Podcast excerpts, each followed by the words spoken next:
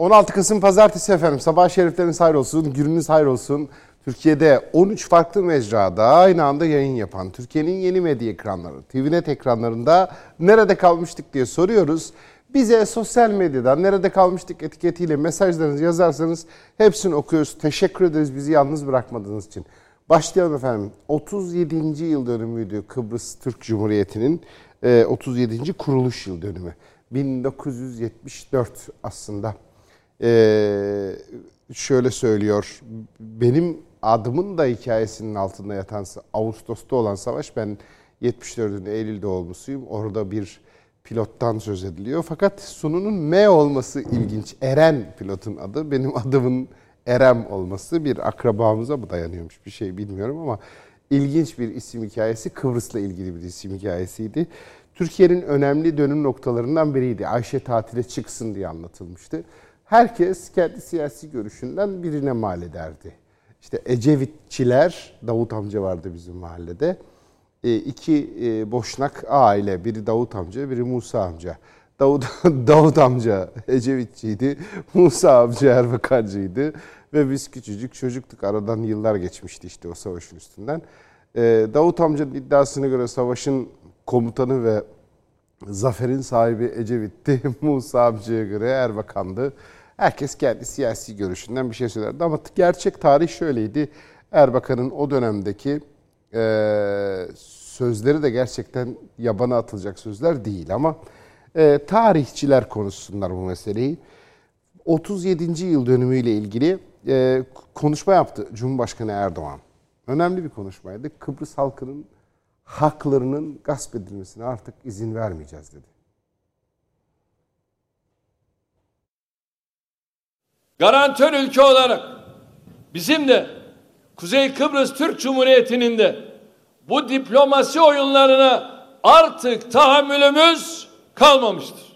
Cumhurbaşkanı Erdoğan, Kuzey Kıbrıs Türk Cumhuriyeti'nin 37. kuruluş yıl dönümü kapsamında düzenlenen törende konuştu. Kıbrıs Türk halkının haklarının korunacağını söyledi, Rum tarafının paylaşımdan ve çözümden yana olmadığını vurguladı. Ancak sadece bir tarafın çabası çözümün kilidini açmaya yetmiyor. Kıbrıs Türk'ü 2004 yılında çözüm için barış ve demokrasi uğruna dünya ile bütünleşmek adına Annan planına evet dedi. Rum tarafı ise masada planı kabul eden liderlerinin bizzat yürüttüğü hayır kampanyası sonucunda Kıbrıs Türk'ü ile ortak bir gelecek kurmayı reddetti.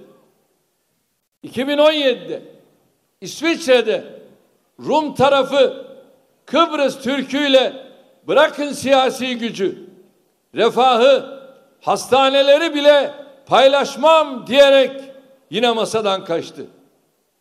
Erdoğan, Kuzey Kıbrıs'a destek vermeyen Avrupa Birliği'ni de eleştirdi. Fakat Avrupa Birliği atılan bu adımlara rağmen verilen sözleri yerine getirdi mi? Hayır. Onlar da verilen sözleri yerine getirmedi. İdari ve mali noktada vermeleri gereken destekleri Kuzey Kıbrıs'a vermediler. Doğu Akdeniz'de gelişmelere de değindi Erdoğan. Rum tarafının ve Yunanistan'ın provokasyonlarına dikkat çekti. Doğu Akdeniz'deki haklarımızı korumakta kararlıyız. Geride bıraktığımız dönemde yaşananlar elbette anlaşmazlıkların diyalogla uluslararası hukuk temelinde ve hakkaniyete uygun biçimde çözümü öncelikli tercihimizdir. Biz kimsenin hakkına, hukukuna el uzatmıyoruz. Sadece Rum Yunan ikilisinin haklarımızı gasp etmesine engel olmaya çalışıyoruz. Cumhurbaşkanı Erdoğan Doğu Akdeniz'deki faaliyetlerin kararlılıkla süreceğini vurguladı. İnşallah Doğu Akdeniz'deki araştırma faaliyetlerimizden de müjdeli haberler alacağımıza inanıyoruz. Doğu Akdeniz'deki sismik araştırma ve sondaj faaliyetlerimize belirlediğimiz çerçeve adil bir anlaşma sağlanana kadar kararlılıkla devam edeceğiz. 46 yıl sonra açılan Maraş bölgesi de Cumhurbaşkanı'nın gündemindeydi. Maraş'ta yeni dönemin başlayacağı mesajını verdi. İnşallah Maraş kısa sürede yeniden hayat bulacak, çözümsüzlüğün sembolü olmaktan kurtulacaktır. Bu adımdan rahatsız olanlar şimdi mağduriyet edebiyatı yapıyor. Oysa Kıbrıs meselesinde tek mağdur vardır. O da yıllardır yok sayılan, hakları sürekli gasp edilen Kıbrıs Türkleridir. Maraş'ta atılan adımın amacı yeni mağduriyetler oluşturmak değil, bilakis mevcut mağduriyetlerin giderilmesini sağlamaktır. Mülkiyet haklarına riayet edilerek yürütülecek çalışmalar sonucunda Maraş'ta herkesin yararına olacak yeni bir dönem başlayacaktır.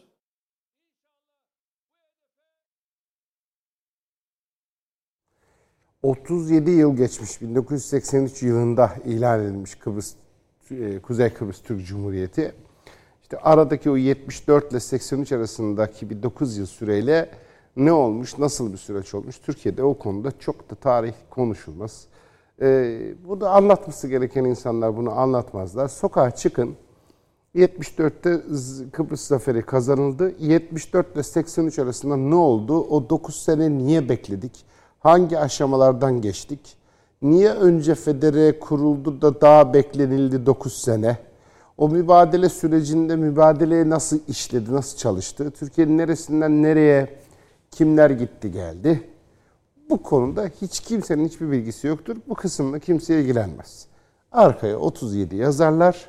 83 konuşuyor beyefendi orada. Niye o 37 yazıyor orada da? 74'te olan savaş aradan bir 9 yıl geçmiş. O 9 yılı niye konuşmuyoruz? 74'te savaş kazanıldı. Sonra 75'te ne oldu? Sonra 76'da ne oldu? Sonra 80'e gelene kadar o 4 yıl süre ne yaşandı? Kıbrıs Federe 75'te kuruluyor da ta 8 yıl sonra 83'te niye ilan ediliyor? O 8 yıl niye bekleniyor? 8 yılda arada kilometre taşları var. Toplamda geçen süre 9 yıl. O 9 yılda ne olmuş? Bütün bunları anlatsak, bütün bunları konuşsak, senede bir kere, tam şu zamanda bir kere şimdi ilgilileri konuşsa, her şeyi de buradan anlatınca ya o tarihçi oluyorsun, ekonomist oluyorsun, bunu da sen anlatmayı ver oluyor. Haklı. Evet bunu da ben anlatmayayım yani. Ama bunu ilgilisi, yetkilisi, bilgilisi, alanı bu olan birisi çıkıp anlatsa o 10 yıllık dönemi orada muazzam bir ders var. Hani sahada kazanmak, sonra masada kaybetmek de biz nerelerde hatalar yapıyoruz? Bizim yaptığımız hatalar nereler? Aynı hataları şimdi e, Karabağ'da yapıyor muyuz acaba? Değil mi? Bunun gibi bir sürü sorunun cevabı yatıyor burada. Ataların en kıymetli mirası hatalarıdır. Hatasız ata diye bir şey olmaz. Önemli olan o hataları kaydetmek, yeri geldiğinde o hataları hatırlamak, hatırladığımızda da aynı hataları tekrar etmemek. 74'te kazanılmış zaferle 83'te ancak kurulabilen Kuzey Kıbrıs Türk Cumhuriyeti'nin kurulma sürecine gelene kadar, o 83 yılına 9 yıl süre geçene kadar yapılan hataları bilsek, o hataları şu anda Musul'da tekrar etmeyiz. O hataları bilsek, o hataları şu anda Azerbaycan, Ermenistan arasındaki Karabağ'da Azerbaycan o hataları tekrar etmez. Konuşmuyoruz bütün bunları. Sadece 37 yazdık arkaya. Beyefendi orada konuşuyor. Sayın Cumhurbaşkanı Recep Tayyip Erdoğan. Arkasında bir 37 yazıyor. Niye 37? Hiç kimsenin hiçbir haberi yok. Hiç kimsenin umurunda da değil. Devam edelim. 46 yıl sonra Maraş açıldı. Kapalı Maraş. O Kapalı Maraş 46 yıl sonra açıldığında Ersin Tatar'ın Cumhurbaşkanlığı adaylığı sırasındaki en önemli icraatlerinden biriydi. En önemli vaatlerinden biriydi. Açıldı da zaten kendisi başbakan olarak açtı orayı. Ee, orada orada e, Cumhurbaşkanı Erdoğan da ziyaret etti. Maraş'ı ziyaret etti. Hatta Cumhurbaşkanı Erdoğan'a Devlet Bahçeli de eşlik etti. Daha sonra bir açılışa gitti Cumhurbaşkanı Erdoğan. Kıbrıs Acil Durum Hastanesi. Ya hastane açtı hastane. Bu önemli. Kritik bir detay. Bakın o hastanenin güzelliğine. Ee, hem önce Maraş'a bakalım ardından da bakalım görün o hastanenin güzeli. Ne büyük bir hastane, ne özel bir hastane. İşte Türkiye, işte Türkiye'nin açtığı hastane.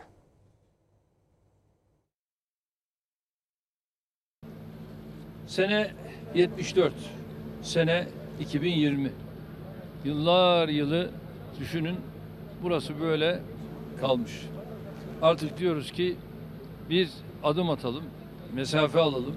Cumhurbaşkanı Erdoğan, Kuzey Kıbrıs Türk Cumhuriyeti'nin kuruluş yıl dönümü için gittiği Lefkoşa'nın ardından yıllardır kapalı olan Maraş'a geçti. Erdoğan ve beraberindeki heyet 46 yıl sonra kısmen açılan Maraş bölgesini ziyaret etti. Erdoğan ve MHP lideri Devlet Bahçeli'ye Kuzey Kıbrıs Türk Cumhuriyeti Cumhurbaşkanı Ersin Tatar da eşlik etti. Liderler ve beraberindeki heyet Maraş'ın sahil kıyısında yemek yedi. Niçin acaba güney ve kuzey olarak bu kapalı Maraş bölgesi bütün bu güzelliğiyle buraların halkından uzak tutulmuş, kapalı tutulmuş. Bu da düşündürücüdür. Erdoğan Maraş sonrası tekrar Lefkoşa'ya döndü ve Lefkoşa Acil Durum Hastanesi'nin açılışını yaptı. Kuzey Kıbrıs Türk Cumhuriyeti ile dayanışmasının en önemli nişanesi işte bu acil durum hastanesidir. Hastanemizin açılışının Kıbrıs Türklerinin haklı mücadelesinin 37 yıl önce zaferle taşlandırıldığı 15 Kasım gününe denk gelmesi bizleri ayrıca memnun ediyor.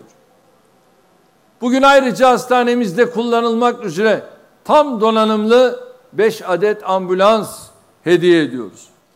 Kuzey Kıbrıs Türk Cumhuriyeti ile gönül birliğimiz olmasa biz bu hastaneyi 45 gün gibi bu kadar kısa bir sürede tamamlayamazdık. Ama o gönül birliği, o kardeşlik bize hadi bakalım dedik ve sağ olsun müteahhit firmamız da burayı 45 günde tamamladı. Ya Allah! Bismillah. Cumhurbaşkanı Erdoğan ve Kuzey Kıbrıs Türk Cumhuriyeti Cumhurbaşkanı Ersin Tatar, açılışın ardından bir dizi temaslarda daha bulunarak baş başa görüşme gerçekleştirdi.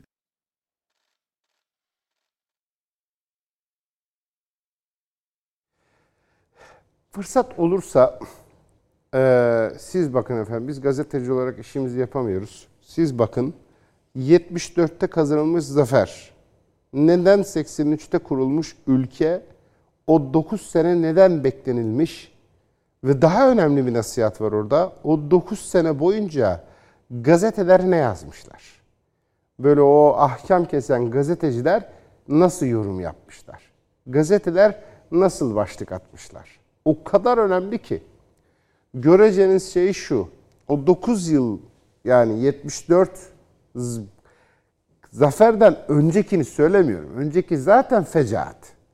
74 sonra iş bitmiş, kazanılmış. 74 ile 83 arasına gelene kadar o gazeteciğin pozları veren, o böyle fikir adamıyım, gazeteciyim, işte evrensel düşünüyorum, dünyayı ortak bilmem ne yapıyorum, Türkiye'nin yüzünü şu tarafa doğru çevirmeye çalışıyorum falan numaraları yapan ajanlar Kendilerine şair, yazar, gazeteci, fikir adamı, yıllarca basın emekçisi falan filan diye numaraları, pozları veren adamlar nasıl engel olmuşlar, nasıl iftira etmişler, nasıl operasyon çekmişler o kadar benziyor ki bugün Azerbaycan'la ilgili yazdıklarına. O kadar benziyor ki bugün Karabağ ile ilgili yazılanlara. Ve o kadar benziyor ki Bosna Savaşı olduğu günde Bosna ile ilgili yazdıklarına. Ve o kadar benziyor ki Muhammed Mursi'ye karşı askeri darbe yapan Sisi ile ilgili yazdıklarına. Ve o kadar benziyor ki Türkiye'nin bütün uluslararası ilişkilerdeki pozisyonlarına ve o kadar benziyor ki bir belediye başkanının önce Fransız gazetesine Türkiye'de demokrasi yok, mahvolduk, evimizden çıkamıyoruz diye poz verip ardından İngilizce video ile Biden'a Türkiye'yi şikayet ettiği konuşmalara çok kesin bir dille söylüyorum. Türkiye'yi Fransız gazetelerine, İngilizce videolarla Amerika'ya oraya buraya şikayet eden belediye başkanlarının, fikir adamıyız diyenlerin, gazeteciyiz diyenlerin, küresel bilmem ne dengelerin koruyucusuyuz diyenlerin hepsinin metnini aynı adam yazıyor. Hem de 50 senedir, 100 senedir. Tam tarih vereyim 1876'dan beri. Gülhane'de bir kayanın üstüne çıkıp batının iyi yanını alalım, kötü yanını almayalım diye o poz veren namussuz ajan hala aramızda. Kendini bazen belediye başkanı, bazen gazeteci, bazen fikir adamı, şair, ressam, bilmem ne falan filan siyasi parti genel başkanı olarak gösteriyor. O ajan aramızda. O hain, o metin yazarı aramızda. O gözler aynı gözler. O şeytani dil aynı dil. O Türkiye düşmanlığı aynı düşmanlık. Keşke biz tam bugün hani yeri gelmişken 74 ile 83 arasındaki o gazeteleri inceleseydik. Devam edelim. Başka bir bela var başımızda. Koronavirüs belası. Korkunç. Birbirimizi hasta ediyoruz. Önemli bir durum. İstanbul'u bir görün. Toplu taşımayı. Dün, pazar günü en az olması gereken, iş yok bir şey yok olması gereken saatte metrobüs şu şekildeydi böyle. Millet birbirinin üstündeydi. Üç metrobüs atlattım. Sonra binmekten vazgeçtim. Şeyden e, Cevizli Bağ'a kadar yürüdüm. Bir daha teşebbüs ettim. Cevizli Bağ'dan bir daha bineyim diye. Bir tane denk getirdim. Korka korka bindim. Üç kat maske takıyorum. Keşke eldiven mi taksaydım diye düşündüm. Korkunç bir durumda İstanbul. Niye? Sefer sayıları düşürülmüş. Niye? Otobüs sayıları düşürülmüş. Niye? Otobüsler temizlenmiyor. Görün o metrobüsün pisliğini. Görün o otobüslerin pisliğini. İnsanların üst üste oluşunu. Sabah saatlerini düşünemiyorum bile. Allah'tan ben buraya gelirken otobüsle gelmiyorum da kanalın ulaştırması var. Sabah alıyor getiriyor falan. Çok korkunç durumdayız. Ve son 24 saatte kaç kişi hayatını kaybetti Türkiye'de? 89 kişi. 3223 de yeni vakamız var. Hani 1600'leri konuşuyorduk. Aman çok yüksek ha bu Allah muhafaza 2000 olur diyorduk ki ah olmuş şimdi 3000'i geçti. 800-900'lerde vakalar vardı Türkiye'de. 908'di vaka. Yeni vaka sayısının 900 olduğu gün ben bu stüdyoda burada diyordum ki şu anda hafta sonları sokağa çıkma kısıtlaması uygulanacak haberi yapıyordum. Vaka sayısı 908'di. Allah'ım ne korktuk yani. Diyorduk ki 908 çok büyük günde 1000 kişi diyorduk. Şimdi kaç kişi? Günde 3223 kişi. Kaç kişi hayatını kaybediyor? 89 kişi Allah rahmet. İşin kötü tarafı da şu. Alıştık, kanıksadık, normalleştirdik. İnsanlar bıktı. Acayip bir tehlike geliyor. Bir de şimdi havalar da soğuyor. Komplocular da zaten günde doğdu. E ne olacak şimdi ortalık karışıyor. Elimizde tek çare var. Gerçekten maske takacağız. Gerçekten tedbir alacağız. Dokunmayacağız. Dokunduğumuzda elimizi yüzümüze sürmeyeceğiz. Elimizi güzelce yıkayacağız. Başka? Vallahi başka çare hiçbir çare yok. Kimsenin elinde. İsviçrelisinin de, Amerikalısının da, Fransızının da, Arabının da, Afrikalısının da, Türk'ünün de, Asyalısının da hiç kimsenin elinde bir çare kalmadı. Elimizi yıkayacağız. Mesafeyi koruyacağız, maske takacağız. İşte Türkiye'nin koronavirüste dün itibariyle son durumu. Sağlık Bakanlığı'nın açıkladığı güncel verilere göre 15 Kasım 2020'de Türkiye koronavirüs nedenli 89 can kaybı yaşandı. Son 24 saatte yapılan test sayısı 142.496, yeni teşhis edilen hasta sayısı ise 3223. Ağır hasta sayısı da 3439 oldu. Öte yandan 2561 kişinin yeniden sağlığına kavuşması ile iyileşenlerin sayısı 353.663'e yükseldi. Sağlık Bakanı Fahrettin Koca, sağlık çalışanlarımızın gücünün de, sağlık altyapılarının da kapasitesinin bir sınırı var. Tedbirlere uyarak mücadeleye güç uygulam uyarısında bulundu.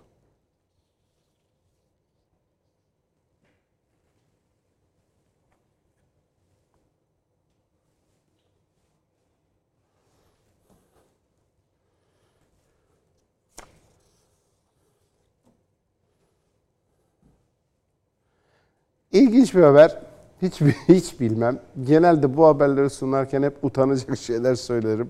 Affedin beni sırada bir futbol haberi var.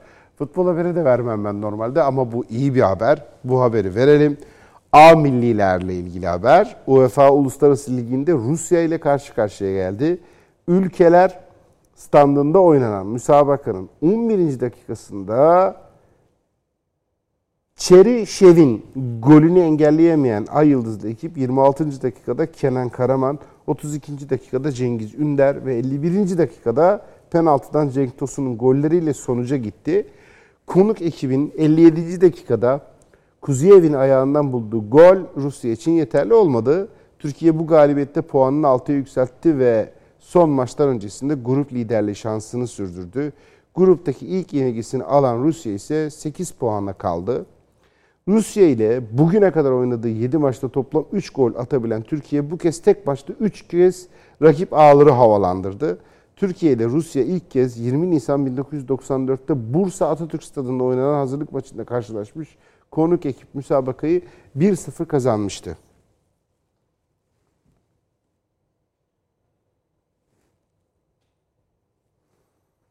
Şimdi tabii Türkiye 6 puan, Rusya 8 puan. Ne demek bu? Gruplar kim kimin grubunda? Hakikaten bilmiyorum. Hiç böyle çok yabancı olduğum bir yer futbol meselesi.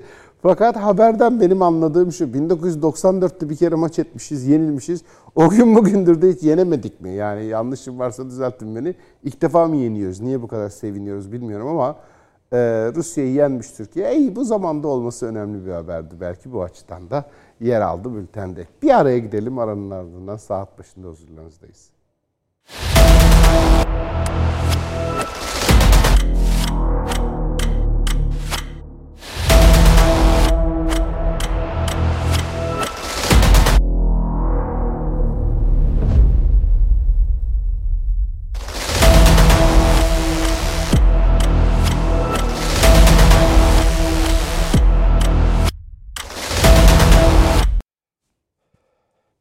16 Kasım Pazartesi efendim bugün hafta başı devam ediyoruz. Sabah şerifleriniz hayır olsun, sabahınız hayır olsun, gününüz mübarek olsun, güzel bir hafta olsun inşallah.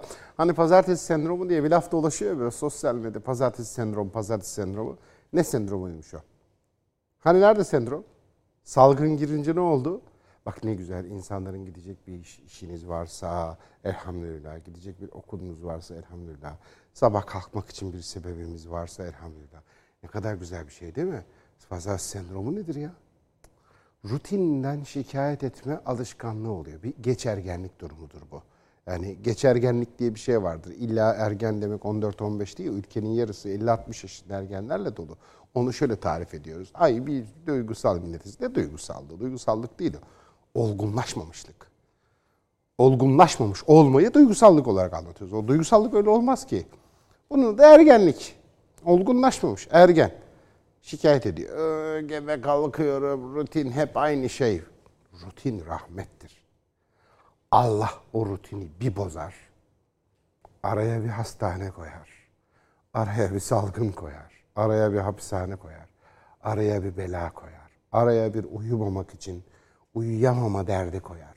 Yastığa koyarsınız başınızı uyuyamazsınız. O rutin bir bozulur. Allah korusun. Rutin rahmettir, rahmet. Ne pazartesi sendromu. Ne güzel bir şey de. Çok güzel. Sabah kalktığımızda gidecek bir işimiz varsa hamdolsun. Sabah kalktığımızda gidecek bir okulumuz varsa hamdolsun. Sabahları evde herhangi bir şekilde çocuklar için, ailemiz için uyanıyorsak hamdolsun. Bunlar muazzam, müthiş şeyler. Rahmettir, rahmet. O yüzden güzel bir pazartesi, güzel bir sabah. Mübarek olsun, hayırlı olsun, güzel olsun memleketimiz için inşallah. 37. yıl dönümüydü şimdi bakalım Kıbrıs'ta. Niye 37? Niye 47 değil, 46 değil? 46 olması lazım değil mi? Neden 46 değil? İşte 1974 yılında kazanıldı zafer, Kıbrıs zaferi. Ama biz Kuzey Kıbrıs Türk Cumhuriyeti'nin kuruluşunun 37. yılını kutluyoruz. Allah Allah. Niye? Hani 36. 46. yılını kutlamamız gerekirken 37'yi kutluyoruz. Arada bir kayıp 9 sene var. O 9 senede ne oldu? O 9 senede çok şey oldu. Ama o 9 senede bugününe çok benzeyen bir şey daha vardı. O hep aynıydı aslında. Yani sadece Kıbrıs'taki o 9 seneyle bugünkü o birkaç dönemin benzerliğinin ötesinde her konuda sadece orada yok. Daha önce de aynı şeyler oluyordu. Olay ne biliyor musunuz? Gazeteciler neler neler yazmışlar. Kıbrıs zaferinden. Önce de sonra da. Biz işte dünyaya bakıyoruz, küresel düşünüyoruz, aydınız, üstün gazeteciyiz. Tek gazeteci benim. Benden başka kimse gerçekleri göremiyor. Halkıma gerçekleri anlatmak zorundayım diye bir sürü pis pis numarayla iftira etmişler Türkiye Cumhuriyeti'ne. İftira etmişler Kıbrıs'a. Değil mi? Amerika'ya yanlışalım diyenler var. Rusya'nın canını sıkmayalım diye ağlayanlar var. Aynı şey değil mi şu anda? Şu gün ve bu anda Azerbaycan Karabağ meselesinde ne yazıyorsa içimizdeki ajanlar o gün de aynı şeyi yazmışlar. Aynı gazetelerde biliyor musunuz? Aynı yerlerde. Çok da eski değil ha şunu şurasında 1980'lere kadar yazmışlar. Darbe olmuş da biraz susmuşlar. Darbe var aman dikkati çekmeyelim diye. Darbeden sonra yine konuşmuşlar. 83 olmuş yıl hala konuşmuşlar. 83'te kurulabiliyor. Daha da aslında federasyon çok öncesinde kuruluyor ama Kıbrıs Federe diye kuruyorlar önce. Bunun ilanı de 1983'te o ilanın referans alınıyor. O yüzden de 37 deniliyor. Ne 37'si? Ben 16. yüzyıldan beri Kıbrıs benim memleketim, vatanım yani. Hiç, hiç şey yok. Bu bir tartışma bile, tartışma konusu bile değil. Ve Rumlar da orada işgalcidir. Kimse numara yapmasın. Ama bugünün şartları yavaş yavaş adım adım. Niye? Ee, rahmetli Kadir Mısıroğlu Üstad ne diyordu? O şimdi 8 yaşında çocuğun vurduğu tokatla 25 yaşında delikanlının vurduğu şamar bey olur mu diyordu yani. 8 yaşında çocuk Türkiye. Vurdu mu acıtır ne yapıyorsun ya falan der. Ama şimdi öyle mi? Vurdu mu deviriyor şu anda yani.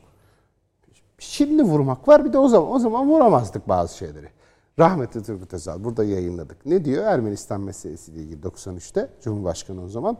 Diyor ki dişimizi gösterelim diyor şeye Ermenilere. Bunu müzakere edilecek bir tarafı kalmadı diyor.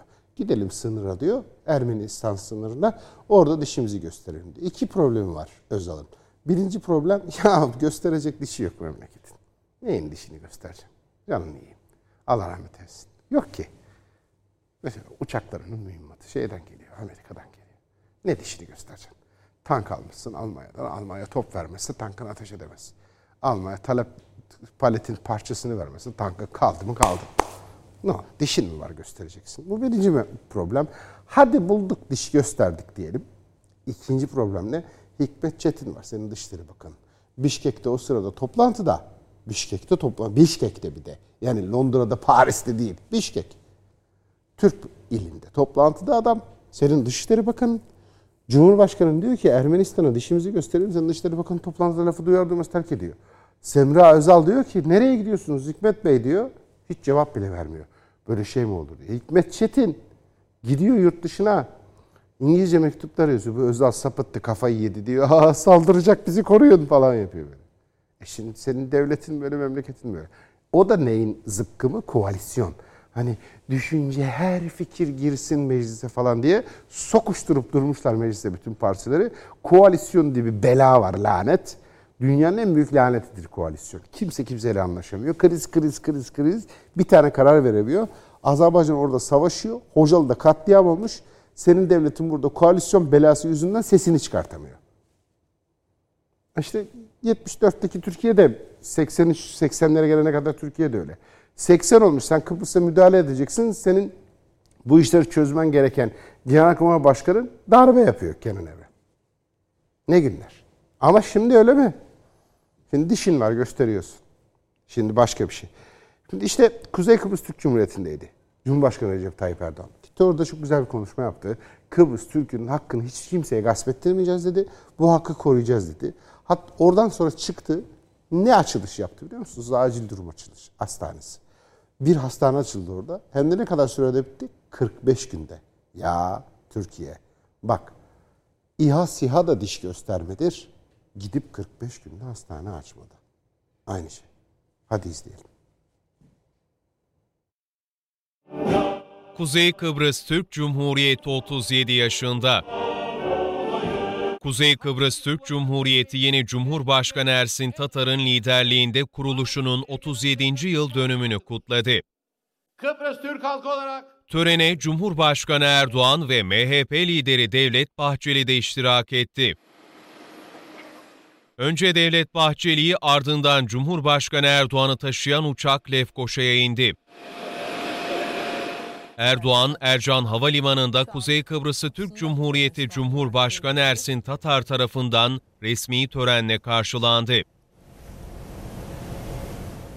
Cumhurbaşkanı Erdoğan'ı havalimanı ve çevresinde bayraklarla karşılayan çok sayıda vatandaş sevgi gösterisinde bulundu. Erdoğan'ın ilk durağı Kuzey Kıbrıs Türk Cumhuriyeti'ndeki Atatürk anıtı oldu. Cumhurbaşkanı Atatürk anıtına çelenk bıraktı, anıtta özel defteri imzaladı. Cumhurbaşkanı Erdoğan, Doktor Fazıl Küçük Bulvarı'ndaki resmi geçit törenine katıldı. Kuzey Kıbrıs Türkiye Cumhuriyeti Cumhurbaşkanı Ersin Tatar törende yaptığı konuşmada önemli mesajlar verdi. Rum tutumu nedeniyle Kıbrıs'ta federal bir çözümü mümkün olmadı. Son 43 yıldır yaşananlar da ortaya çıkmıştır. Artık egemen eşitliğe dayalı çözüm yani iki devletli çözüm masaya gelmelidir. Kıbrıs'ta var olan iki halk ve iki devlet var olan gerçekler temelinde işbirliği yapmalıdırlar. Kıbrıs'ın bölgemize ve dünyaya örnek bir barış adası olması için haklarımızdan, egemenliğimizden ödün vermeden gerekli adımları atmaya hazırız. Tatar, Türkiye ile ilgili bağların koparılmasına izin verilmeyeceğini vurguladı.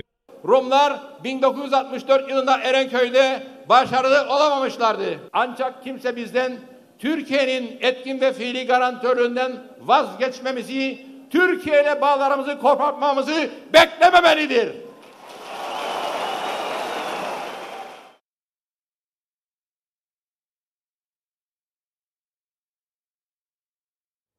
Şimdi Rusya bir arabuluculuğa soyundu ya. Burada bir fistik var mı? Hmm, yüksek ihtimalle var. Ee, ne olduğunu biliyor muyuz? Bilmiyoruz. Peki nereden biliyorsun sen? Madem bir şey bilmiyorsun da niye sen Rusya'ya iftira ediyorsun? Ya iftira etmiyorum. Ben Erzurum'dan tecrübeliyim. Ben Kars'tan tecrübeliyim. Ben Osmanlı'dan tecrübeliyim. Allah Allah şuurumu yitirdim mi ben? Tarih bilgimi yitirdim mi? Geçen sene mi doğdum? Bu ülke 10 sene önce mi var oldu? Bu ülke 1980 darbesinde mi var oldu? Bu ülke muhtıralarda mı var oldu? Bu ülke 67'de mi var oldu? Bu ülke 60'da mı var oldu? Bu ülke 1920'de mi var oldu? 23'te mi var oldu? Olur mu öyle şey? 1876'da ıslahat fermanında mı ülke olduk biz? 1222'de mi? Hayır ya ne 1222'si? Osmanlı'nın kuruluşu. Bu ülkenin kuruluşu. Anadolu Selçuklu'nun kuruluşu mu? Daha eski. Büyük Selçuklu mu? Daha eski. 2000 yıldan fazlasından bahsediyoruz. Kolay mı öyle? Şaka mı yapıyoruz yani? Bu kadar bürokrasi mirasıdır bu. Bu, bu büyük bir tarih mirasıdır. Bu toplumsal şuurdur. Jeopolitik hafızadır. Şaka mı yapıyorsunuz? 15-20 yıllık ülke miyiz biz? Benim Ruslarla tecrübem yeni mi? Olur mu öyle şey? Ben bilmiyor muyum Rusların ne mal olduğunu? Nasıl sahtekar, nasıl yalancı, nasıl barbar olduklarını? Grozny'de neler yapabildiklerini, Çeçenlere neler yaptıklarını, Çerkezlere neler yaptıklarını, Türklere neler yaptıklarını ben bunları bilmiyor muyum? Şimdi aynısını. Hocalı katliamı yapmış Ermeniler. Ermeniler mi yaptı hocalı katliamını? Ya bırak Allah'ını seviyorsan. Kim vardı arkalarında? Ya da orada Ermenistan kurulmuş. Ermenistan'ı Ermeniler mi kurdular? Olur mu öyle şey? Allah aşkına yani. Ne Ermeniler Ermenistan kuracak? Ermeniler yapamaz öyle şey. Ülke ülke devlet kuramazlar. Rusya kurdu orayı. Bak Rusya'nın devlet ajansı Karabağ için Rusya'dır diyor. Rusya'nın devlet haber ajansı Karabağ Rusya'dır demeye başladılar. Daha yeni. Olur mu ben? Bilmiyor muyum ben Rusların ne mal olduğunu? Şimdi şunu da biliyorum. Orada arabuluculuk yapıyormuş. Hadi oradan. Kesin bir pislik var. Ne o pislik şimdi bilmiyoruz. Yarın çıkacak ortaya ama var. Şimdi Allah'tan devlet de biliyor şu anda. Şimdiki devlet. 80'lerin devleti olsa bilmezdi. Şimdiki devlet biliyor. 80'lerin devleti de biliyordu da bildiğini uygulamazdı. Şimdiki devlet biliyor, bildiğini uyguluyor. Şimdi bu devlet farkında şimdi meselenin. Orada ama Ermenistan kimdir? Ermeniler kimlerdir? Nasıl insanlar bunların? Bir sürü ipucunu gördük. Bir sürü ezöt haber izledik şu ana kadar. Tam olarak kim bunlar? Neyi temsil ediyorlar? Nasıl bir millet bunlar? Evet çok haber izledik burada son günlerde. Şimdi bir haber daha var öyle. Kelbeceri boşaltıyorlar mesela. Birkaç yeri boşaltıyorlar. Bunlardan boşalttıkları bir yeri kelbecer. Bak şimdi kelbecere gidelim. Ne yapıyorlar biliyor musunuz? Giderken hani tuvalet taşlarını falan bile söküyorlar diye haberler var ya. Ya ne tuvalet taşı sökmeyi? Söksün bir şey değil. Öyle bir millet zaten onlar. Yani tuvalet taşına muhtaç. O kadar aciz. Fakat yakıyorlar. Evleri boşalttıkları evleri yakıyorlar. Vermişler ateşe evleri. Sadece evleri mi? Ormanı falan ateşe vermişler. Ya işte Ermenistan'ın, işte Ermeniliğin özeti. Boşalttığın, işgal için gelip çöktüğün, gasp ettiğin yerden kaçarken oraları yakarak kaçmak.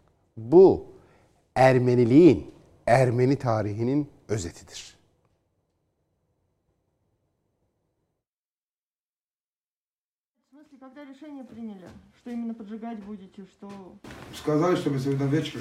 Terk etmeden önce ateşe verdiler.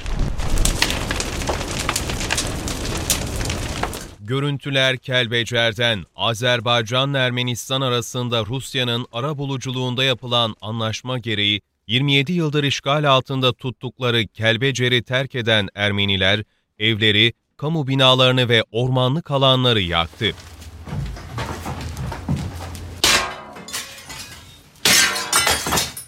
Ermenilerin bölgeyi terk etmeden önce her şeyi ateşe verdiklerine dair görüntüler ortaya çıktı. Ermenilerin sadece evleri değil, okul binaları ve ağaçları da yaktığı belirlendi.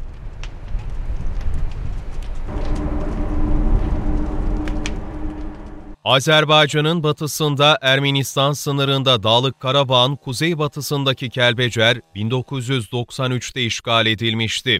Kelbecer'in kent merkezi ve 128 köyünde yaşayan yaklaşık 60 bin Azerbaycanlı evlerini terk etmek zorunda kalarak ülkenin farklı bölgelerine yerleşmişti.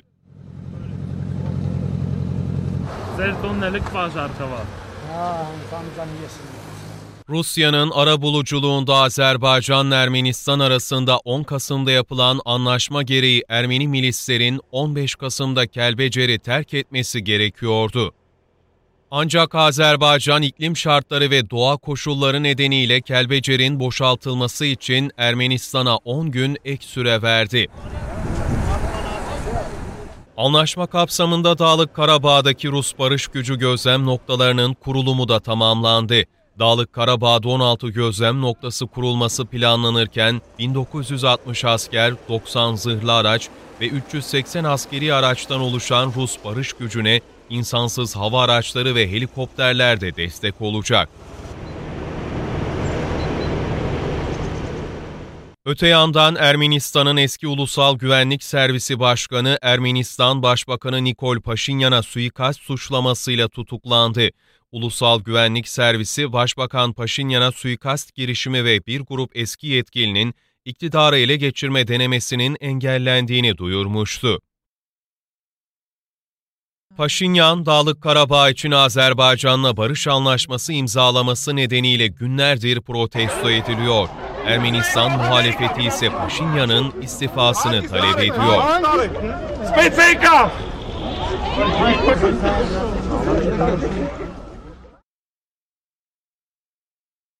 Şimdi Amerika'da ortalık karıştı. Güzel kaygıyla izliyoruz. Endişeyle izliyoruz. Ne olacak Amerika'da? Demokrasiyi konuşmamız lazım Amerika'da. Böyle gideceksin Amerika'da böyle bacak bacak üstüne atacağım bir Amerikalı siyasetçinin karşısında. Elinde kağıtlar böyle havalı havalı. Ülkenizde demokrasi olmadığı söyleniyor. Seçimlerde hile olduğu söyleniyor. Hala postayla oy sayıyorsunuz. Ne diyorsunuz bu konuda? Hmm. Trump acaba kanlı mı gidecek, kansız mı gidecek? Amerika'da bir diktatörlük var mı?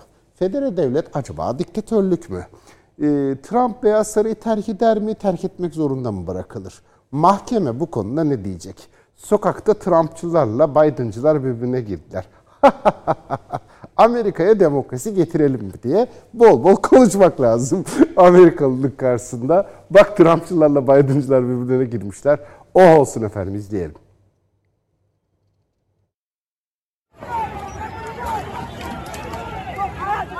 Trump destekçileriyle karşıtlar arasında arbede yaşandı. Polis müdahale etti, gözaltına alınanlar oldu. ABD sokaklarının tansiyonu düşmüyor. Başkent Washington'da ABD Başkanı Trump'a destek gösterisi düzenlendi. Barışçıl geçen gösteriler Trump karşıtı grupların meydanı doldurmasıyla şiddete dönüştü. 3 Kasım'da yapılan seçimlerin sonuçlarını protesto etmek ve Başkan Trump'a destek vermek için Washington'da yüz binlerce kişinin katıldığı belirtilen gösteriler sonrasında sokaklar karıştı. Trump destekçisi bazı gruplarla siyahların hayatı önemlidir ve Antifa gibi gruplar Beyaz Saray'a yakın bölgelerde karşı karşıya geldi. Gruplar arasında sözlü sataşmaların yanı sıra bazı noktalarda ufak çaplı arbedelerin yaşandığı görüldü. Çıkan olaylar sırasında siyahi bir kişi bıçaklandı. ABD polisinin müdahalesinde çok sayıda kişi gözaltına alındı.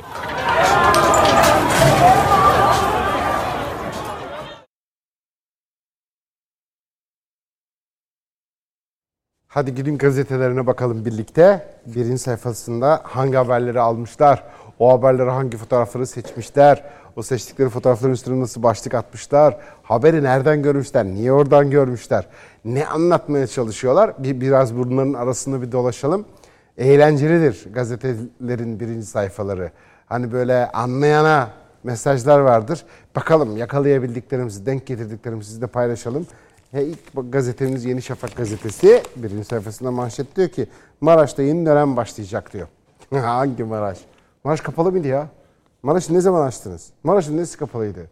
Tamamını niye açmıyorsunuz? Bugün Kıbrıs'ta iki ayrı halk, iki ayrı devlet var diyor Cumhurbaşkanı Recep Tayyip Erdoğan. Cumhurbaşkanı Erdoğan ve MHP lideri Bahçeli 46 yıl sonra 8 Ekim'de açılan Kapalı Maraş'ta sembolik anlamı yüksek bir ziyaret gerçekleştirdi. Maraş'ta atılan adımlarla herkesin yararına olacak yeni bir dönem başlayacağına vurgu yapan Erdoğan inşallah bu hedefe hep birlikte uğraşacağız dedi. Buranın gerçek sahibi bellidir. Kim? Millet. Ersin Tatar da öyle söylemişti hatırlıyor musunuz? Ya tapusu olan gelsin dedi yani. Rum, Türk fark etmiyor tapusu olan. Hatta işte Rumlar hayır açmayın şudur budur falan filan bir sürü şey söylüyordu ama Rum siyaseti öyle söylerken orada malı olan Rumlar dedi ki ya sen ne diyorsan de gittiler başvurdular. Herkes bunu alıyor şimdi ne güzel. Maraş'ın sembolik anlamı da yüksek.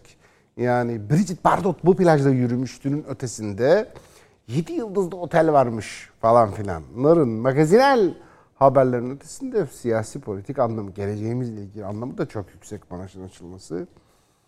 Şimdi ortaklık tesis edilebilir mi, edilemez mi? Ama bu halde bu şartta edilemez. Zaten Cumhurbaşkanı Erdoğan da onu söylüyor. Bakın diyor ki Erdoğan Kuzey Kıbrıs Türk Cumhuriyeti'nin 37. yılı kuruluş yıl dönümünde denk gelen ziyarette dünyaya şu mesajı verdi.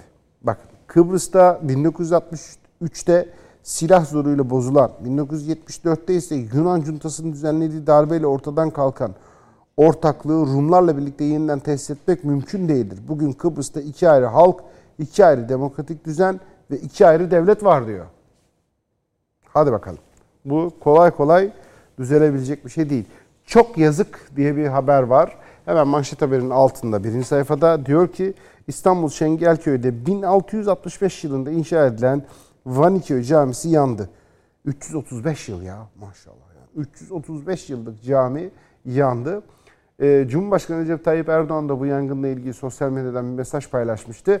En kısa sürede aslında uygun şekilde restore edilecek.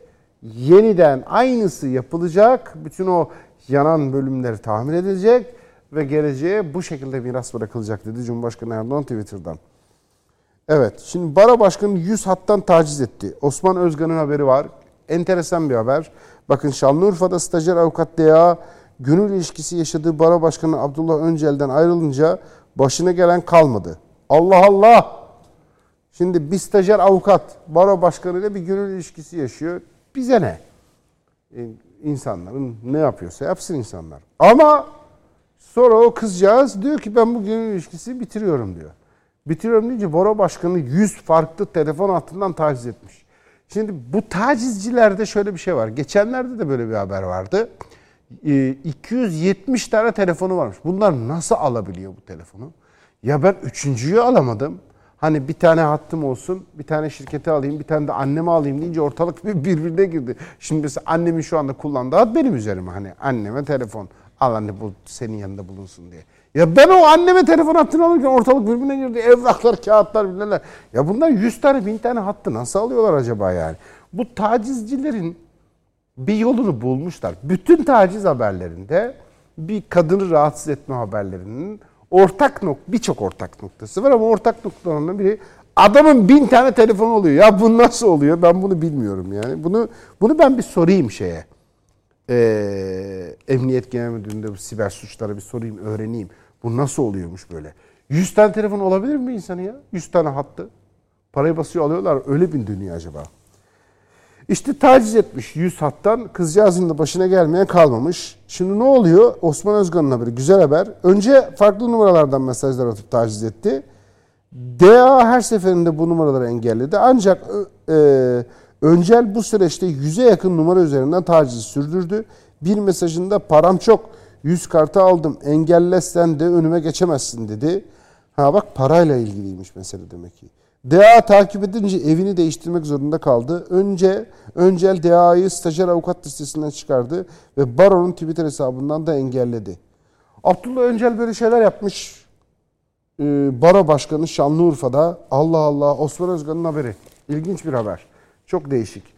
Hamilton İstanbul'da tarihe geçti haberi var. Formula 1 haberi. Aslında e, dönemin önemli haberi. Günün değil ama dönemin önemli haberlerinden biri. Formula 1 İstanbul'daydı. Çok büyük bir organizasyon. Bütün dünya İstanbul'dan söz etti. İstanbul'da özel bir Formula klibi çekildi. Bütün dünya İstanbul manzarasında o Formula 1 araçlarını izledi. Çok önemli haberler oldu. E, 9 yıl aradan sonra gerçekleşti bu Formula 1. Çok ses getirdi. Çok sükse yaptı yani eskilerin lafıyla. Çok ses getirdi. Konu döndü dolaştı nereye geldi? Bak sen muhalefetin takıldığı yere. Efendim şampanya patlatmamışlar. Ne oldu? Gazoz patlatmışlar. E bütün diyor formüleye gölge düştü. Gölge niye düşsün? Gölge formüleye düşmedi. Gölge senin aklına düşmüş zaten yani. Ha şampanya gazoz pat diye bir şey patlatıyorlar işte yani. Ne içtikleri şeyi. E ne var yani gazoz patladı? Ne zararı var? Bitti diyor organizasyon diyor. Bir tanesi çok üzülmüş, kahrolmuş. Bitti, mahvoldu. Organizasyona gölge düştü. Gölge senin kalbine düşmüş, kalbine. Çok acayip. 9 yıl sonra İstanbul'a dönen Formula 1'de kazanan Mercedes pilotu Hamilton oldu. Bitimine e, bitime 3 3 etap kala şampiyonluğu şampiyonluğu ilan eden Hamilton 7. şampiyonlukta Schumacher'in rekorunu yakalayarak tarihe geçti. Evet. Schumacher'in şey olmuştu. E, rekor kırmıştı. Şimdi o rekor egale edilmiş Hamilton tarafından. Formula 1 çok zevkliydi. Özellikle şey kısmı çok zevkliydi. O çok güzel İstanbul manzaralarında köprüler, sahiller, arkada tarihi eserler, İstanbul güzellikleri ve Formula 1 araçlara geçiyor. Güzel bir klip çekildi. Dünyada yayınlandı. Milyonlarca dünyada insan izledi onu böyle. Hayran hayran İstanbul'a. Nesi kötü bunun ya. Allah Allah hiç mi iyi bir şey olmaz? Aklıma hep şey geliyor. Abdülhamit Han Hazretleri e, Uluslararası Turizm Fuarı ilk dünyada ilk Uluslararası Turizm Fuarı kuruluyor. Amerika'da Kolombiya'da. O Kolombiya'daki fuara e, katılıyor Osmanlı. İstanbul'un temsilen çok büyük bir stand kuruluyor. En büyük stand. Müthiş anlatılıyor İstanbul. Burada haberlerde ne yazmışlar biliyor musunuz? Ee, Abdülhamit kafire peşkeş çekiyor İstanbul'u satacak diye. Bak haberi yazdıran da şey e, İngilizler. Bak bak İngilizler kafir diyor böyle yani Müslüman ağzıyla konuşacak. Abdülhamit kafire İstanbul'u peşkeş çekiyor. Abdülhamit kafire İstanbul satacak diye böyle o zamanın gazeteleri yazmışlar. Bak ya çok acayip değil mi? O, bu, bu işler hep böyledir. Bir de şey var. İstanbul'a telefonu getirecek Abdülhamit Han Hazretleri. Allah ondan razı olsun cennet mekan. Telefon ve plan yapmış. Diyor ki bir Selanik'e bir merkez, bir merkez Bağdat'a, bak bir merkez Diyarbakır'a, bir merkez İstanbul'a. Değil mi? Müthiş plan. Bağdat, Selanik, Diyarbakır, İstanbul, Kudüs. Değil mi? Hatta planında var. Buhara, Semerkant'a kadar telefon. Hep diyor böyle bağlayalım telefonla birbirini. İngilizler kızmışlar bu duruma. Bir gizli mizli de değil yani açıktan kızıyorlar. İngiliz yazarlar yazıyorlar. Diyorlar ki Osmanlı'da telefon gelirse Osmanlı'nın manevra kabiliyeti yükselir. Ticaret kapasitesi yükselir, iletişim yükselir. Bu telefonu engellemek lazım. Osmanlı'da telefonun girişini engellemek lazım. İstanbul'da nasıl gösteri yapmışlar biliyor musunuz? Abdülhamit, diktatör, ha, evimize telefon diye bir şey sokacak. E evimizi dinleyecek. Allah aşkına. Evet. Bak Bakara suresi yazmış İngilizler. Bak bak. Bakara suresinin yazıyor İngilizler. Evlere arkadan girmek iyilik değildir diye o Bakara suresiyle sokakta protesto ediyor Osmanlılar Abdülhamit'i. Diyorlar ki tecessüs haramdır. Abdülhamit evlere evleri dinleyecek diyorlar. Telefonu engelliyorlar. Ya ne acayip değil mi? Şimdi o geliyor aklıma böyle. Formüle 1 işi yapıyorsun. Bütün dünya seni izliyor. Milyonlarca insan o İstanbul manzaraları konu ne? Şampanya patlatmadılar.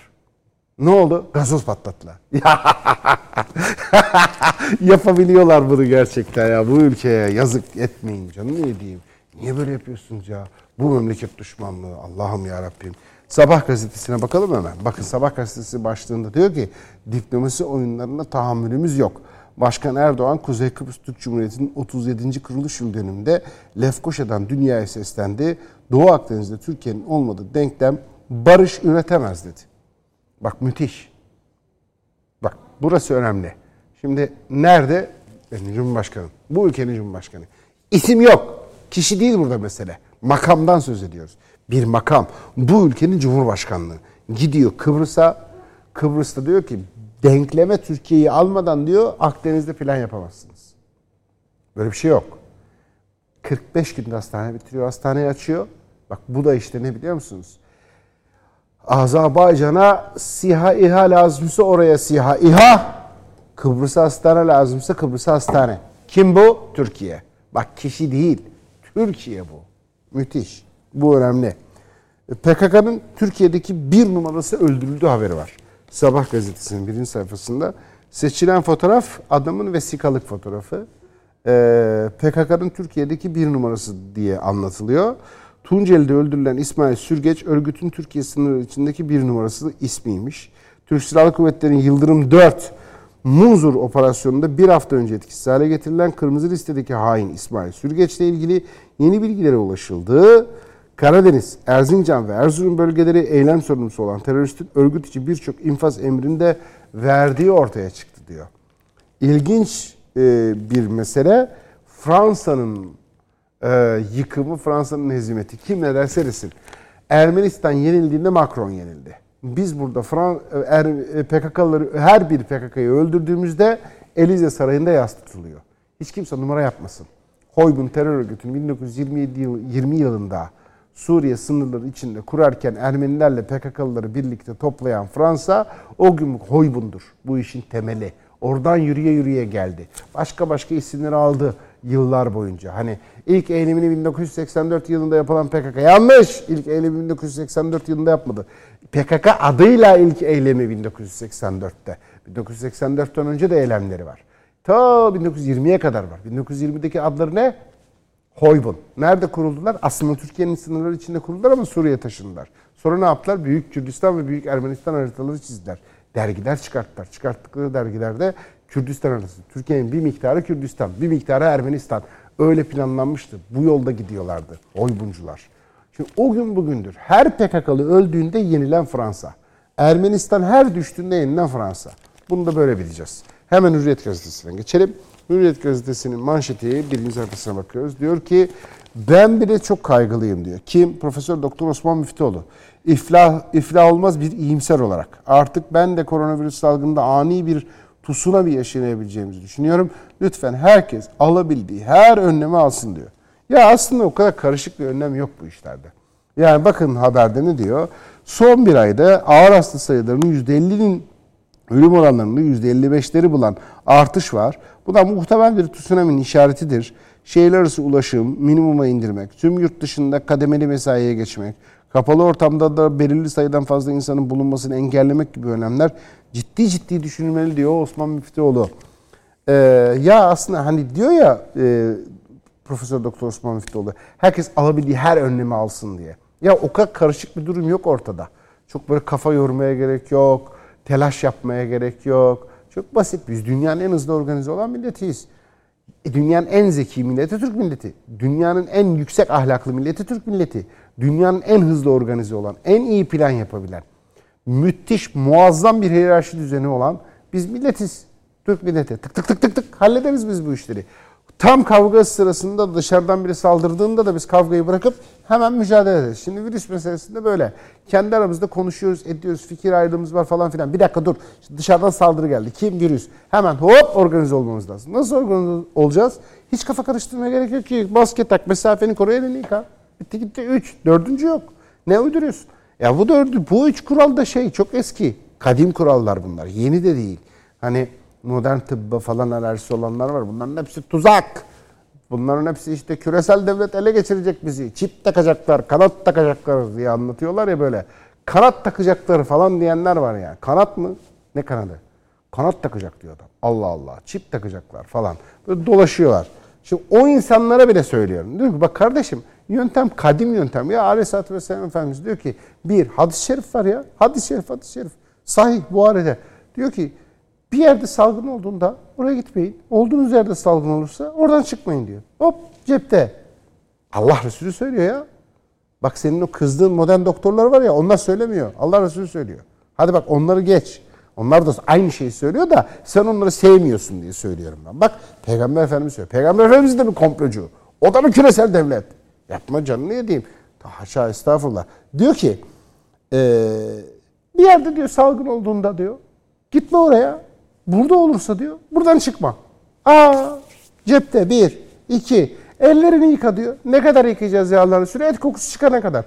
Ne demek o et kokusu? 30 saniye boyunca yıkayacaksın işte ellerini. Bak 15-20 saniye yıka elini çıkmıyor. Denedik söylüyorum ya. 15-20 saniye yıkarsan elini et kokusu çıkmıyor. Çiğ et kokusundan bahsediyor. Ellerini ete değdir, kokla. Et kokuyor mu? Kokuyor. Yıka 15 saniye. Kokuyor mu? Hala kokuyor. Yıka 30 saniye. 30 saniye geçti mi? Kokuyor. Aa kokmuyor geçti. Bu işte. Ne güzel değil mi? Ellerini yıka. Bir de mesafeyi koru diyor sallallahu aleyhi ve sellem hadis-i şerifte. Mesafe, sosyal mesafenin hadis-i şerifi mi var? E var tabi. Ne diyor? Aranızda iki veya bir mızrak mesafe koyun diyor. Biz bir mızrak koyalım. Bir mızrak ne kadar? Arap mızrakları dört arşındır. O da 2 metre 70 santime denk gelir. Gitti. Nep ağacından yaparlar mızrağı. Dört arşın. 2 metre 70 santim. E bundan mı yapamayacağız yani? Bu kadar dördüncüye gerek yok. Mesafeni koru. Elini yıka ağzını kapat ya. Kurban olduğum yani. Niye böyle yapıyorsun? Ee, geldikleri gibi gidiyorlar diyor. Geldikleri gibi gidiyorlar. Kim Kerbecer'deki Ermenilere söylüyor Hürriyet gazetesindeki haber. Niye geldikleri gibi gidiyorlar diyor. Hani geldikleri gibi giderler değil. Gelirken de yakmışlardı. Giderken de yakıyorlar. Çok güzel başlık. İstanbul'da tarih yazıldı Formula 1 haberi diyor. Hürriyet gazetesinin birinci sayfasında İstanbul Formula 1 tarihine geçti. Mercedes pilotu Hamilton Türkiye Grand Prix'sini kazanarak 7. kez dünya şampiyonluğu ilan etti İstanbul'dan. Dünyanın en büyük haberlerinden biri. Hamilton şampiyon oldu. Nerede? İstanbul'da. Türkiye gazetesine geçelim hemen hızlıca. Diyor ki tek mağdur Türkler oldu. Erdoğan hakkımız gasp edildi. Tek mağdur Türkler oldu. Meselesi Hürriyet gazetesinin manşetinde. Cumhurbaşkanı Erdoğan garantör ülke olarak bizim Kuzey Kıbrıs Türk Cumhuriyeti'nde diplomasi oyunlarına artık tahammül kalmamıştır diyor. Diplomasi oyunlarına. Diplomasi numarası çekiyorlar bize. Biz de bunu yuttuk yıllarca. Bize de öyle anlattılar diplomasi. Ya diplomasi dediğin nedir? Diplomasi. Ya bak bu Türk lokumu bizi tanısan seversin ne olur falan diyor. Numara yapma. Diplomasi dediğin şey şu. Adama şamarı yapıştırırsın yere düşer gücünü gösterirsin. Bak seni istersem ezerim. Ama ezmiyorum. Kalk ayağa anlaşalım dersin. O da senin söylediğini kabul eder. Bunun adına da diplomasi denir. Bitti gitti. Başka bir şey değil diplomasi. Değil mi? Getirirsin İHA'nı, getirirsin SİHA'nı, savaş gemilerini getirirsin, ordunu ayarlarsın, millet milli birlikle arkanda durur. Hop konuşalım mı dersin? Tabii abi konuşalım derler sana. Bu diplomasi. Öbürü hi hi hi sevin bizi falan diye. De olur çok kötü durumdayız. O diplomasi değil. Onun adı başka şey. O yakışmaz Türkiye. O önemli. Bir de ne var? Güle oynaya geldiler, ders alıp gittiler. Pek güle oynaya gelmemişlerdi. Türkiye Gazetesi güle oynaya yazmış ama yaka yıka öldüre öldüre gelmişti Ermeniler. Kemiklerini taşıyorlar diyor. İşgalci Ermenistan Dağlık Karabağ'da terk edilen yanlarında ölülerini de götürüyorlar. Evet bu çok birçok kültürde var bu yanlarında ölüleri götürme işi. Plazma alan hızla iyileşiyor haberi var. Özel röportaj yapmış. Neşra Durmaz Türkiye Gazetesi'nin birinci sayfasında bu plazma işi var ya Covid-19'da. Onu alan diyor hızla iyileşiyor haberi yapılmış. Covid-19 tedavisinde kullanılan plazma bağışında görev Türk Kızılay'ına ait. Genel Başkan Kerem Kanık tedavinin etkilerine yönelik araştırmaları sonucu gazetemize açıkladı. Plazma tedavisi alanlar daha hızlı iyileşiyor. Yoğun bakım süresi kısalıyor. Solunum desteği ihtiyacı azalıyor diyor plazma alanlar için. İlginç. Ve bir bakalım Akşam Gazetesi'ne. Akşam Gazetesi diyor ki iki devletli çözüm. Kapalı Maraş'ta tarihi gün manşeti var. E, Başkan Erdoğan, Kuzey Kıbrıs Türk Cumhuriyeti'nin 37. kırılış yıl dönümünde kısmen açılan Kapalı Maraş'ta çağrı yaptı. Kıbrıs Türk'üne verilen sözler tutulmadı. İki devlet çözümü konuşalım diyor Cumhurbaşkanı Erdoğan. Duyduğum acıyla yazdığım yazı arasında dağlar var diyor. Mustafa Kutlu'yla e, Selim İleri yazar ve edebiyatçı dostları Ahmet Kekici anlatlar. Ahmet abi, Ahmet Kekeç Allah rahmet eylesin. Kaybettik Ahmet abi biliyorsunuz. İki defa kanser oldu. İki kanseri de atlattı. Ee, ama en son Covid-19 yenildi. 59 yaşındaydı. Yeni Şafak gazetesinde başlamıştı yazmaya. Oradan Star gazetesine en sonunda Akşam gazetesi yazarıydı. Oğlu Ahmet Kekeç dedi ki Mehmet Kekeç e, baba yağmurdan sonra görüşürüz dedi. Yağmurdan sonra buluşuruz dedi. Allah rahmet eylesin Ahmet abi. Eyüp Sultan Camii'nin haziresine defnedilecek. Allah gani gani rahmet eylesin. Yiğit gibiydi. Bileğiyle savaştı, bileğiyle öldü. Çok güzel sözleri vardı, çok güzel şiirleri vardı. Çok önemli cümleleri vardı. Mesela bizde emeği olan insanlardandır. Ya ben onun yazılarını okudum, ettim, ondan bir şey öğrendim. Dolayısıyla bende hakkı var, bende emeği var. O yüzden dua edelim. Hepimizde emeği var. Milliyet gazetesiyle devam ediyoruz. Milliyet gazetesi diyor ki kısıtlamaya %64 destek. Artan vaka sayıları ardından yapılan araştırmalarda toplumdaki genel eğilim hafta sonu sokak kısıtlaması olması yönünde karşı çıkanların oranı %9. Bu çok acayip büyük bir tartışma. Çıkmak mı iyi, çıkmamak mı iyi? Şimdi şeyi sevmiyorum yani. Böyle bir bu işi kolluk kuvvetlerine yıktıkça böyle bir kolluk korkunçluğu oluşuyor. Hatay'da ne oldu ki gördünüz değil mi yani? Polis kapı çaldı. Evde mesafeyi koruyor musunuz? Misafir var mı falan diye polis soruyor. Uf. Şimdi ben buna itiraz ederim yani. Ne oluyor? Polis benim kapımı çalacak. Maske takıyor musunuz evin içinde? Mesafenizi koruyor musunuz? Misafir geldim falan diyor. Ho ho ho. Bu başka bir şey. Bu beni sağlıkta, bu devletin beni koruması değil. Böyle bir şey değil. Devlet vatandaşını öyle korumaz. Bu başka bir duruma gider yani mesele. Yani bu korkunç. Yok yasak, yok bilmem ne. Bunlar hep başka durumlar. Bunlar çok moral bozucu, sinir bozucu. Devletle vatandaşın arasını açan, e, başka tehlikeler barındıran meseleler Allah korusun. E ama 900 kişiye sokağa çıkmaya yasağı yapmıştık. Ya arkadaş 2300 kişiyiz şu anda günlük vaka. E ölüyordu 20-25 kişi hayatını kaybediyordu. Allah rahmet eylesin. Bu dün öldü 89 kişi. E, Haziran'da böyleydi şimdi niye böyle? Bu da başka bir tartışma konusu. Ama gerçekten insanlar sokağa çıkma kısıtlaması istiyorlar. Bunu istediğimizde de hayatta kalmayla ayakta kalma tartışmaları kapanmış olan o tartışma yeniden başlıyor. Çok ciddi bir plan gerekiyor. Ve yani bu işte ekonomi de var çünkü bu işin içinde. Bu ayrı uzun uzun tartışmamız gereken bir konu. O zaman ne yapalım? Günün ekonomi notlarına gelsin sıra. Halkbank ekonomi notlarını sunar. Halk ister Halkbank yapar Halkbank.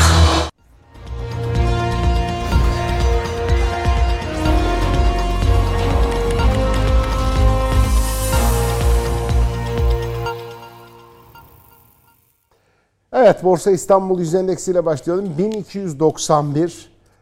Dolara bakıyoruz artık yeniden hani 8.58'deydi 7.20'lere kadar düşmüştü. Şu anda 7.67 olarak görüyoruz doları. Euro'ya bakıyoruz. Euro'yu 9.09 görüyoruz ve altın. Gram altın Türkiye'de 467 liradan işlem görüyor şu anda.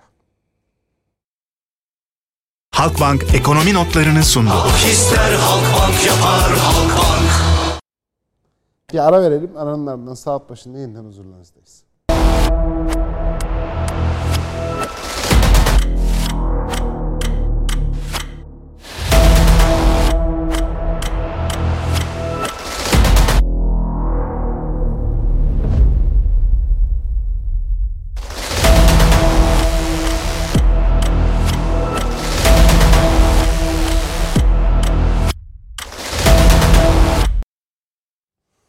16 Kasım Pazartesi saat başında yeniden huzurlarınızdayız. 13 farklı mecradan aynı anda yayındayız. Türkiye'nin yeni medya ekranları, TVNet ekranlarından nerede kalmıştık diye soruyoruz. Nerede kaldık? Çok önemli gündem başlıkları var Türkiye'de. Türkiye'nin artık gündem başlıkları dünyanın da gündem başlıkları. Örnek verelim. Bakın Formula 1 Hamilton şampiyon oldu İstanbul Grand Prix'sinde. Bu ne demek biliyor musunuz? Bütün dünya İstanbul'u konuştu demek. Şahane de bir klip hazırlandı. O klip klipte dünya şampiyonu işte Hamilton'lar şunlar o formül araçları İstanbul'da sahillerinde, tarihi eserlerin önünde müthiş gösteriler yaptılar. Onunla ilgili bir klip hazırlandı. O klip dünyanın bütün televizyon kanallarında yayınlandı. Sosyal medyada, dünyanın sosyal medyasında milyonlarca kez izlendi toplamda. Peki biz ne konuştuk? Şampanya patlatmamışlar, gazoz patlatmışlar. Özür dilerim. Şampanya patlatmamışlar, gazoz patlatmışlar dediler. Vallahi bak ciddiyim bunu söylediler ya. Ya böyle şey olur mu ya? Bu yapılır mı bu memlekete yani? Sevinin, sevinin. Bak güzel bir şey oluyor. Ülkeniz için güzel bir şey. Sizin ülkenizde o kadar masraf ediliyor, o kadar para harcanıyor, o kadar ciddi organizasyon yapılıyor. Niye? İstanbul'u göstereceğiz dünyaya. O kadar saygın bir mesele, dikkat çeken bir mesele F1. Bu formüla işi gelmiş İstanbul'a değil mi? Şampiyon İstanbul'da belirleniyor. O Hamilton rekorlar kırıyor. Büyük bir şey. E Ermenistan-Azerbaycan meselesi var. Büyük mesele. Karadeniz'deki doğalgaz arama mücadelemiz unuttuk. Büyük mesele. Ee, Doğu Akdeniz'de verdiğimiz mücadele var. Büyük mesele. Ege'de verdiğimiz mücadele var. Büyük mesele. Bak PKK'nın ümüğüne çekmiş, çökmüş durumda devlet. Kırmızı listesi, beyaz listesi. Mavisi, turuncusu, yeşili, siyahı, laciverti. Listede adam kalmadı tek tek çiziyorlar üstünü.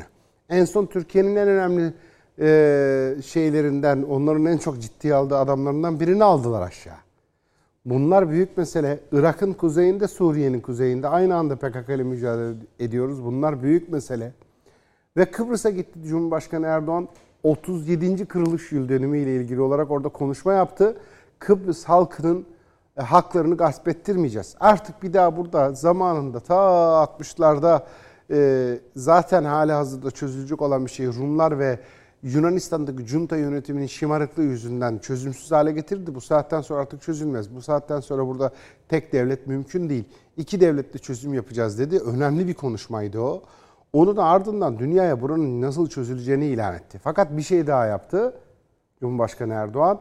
45 günde orada bir hastane Kıbrıs Acil Durum Müdahale Hastanesi'nin açılışını yaptı. Şimdi gidelim önce bir açalım Cumhurbaşkanı Erdoğan sesini bir önce onu dinleyelim.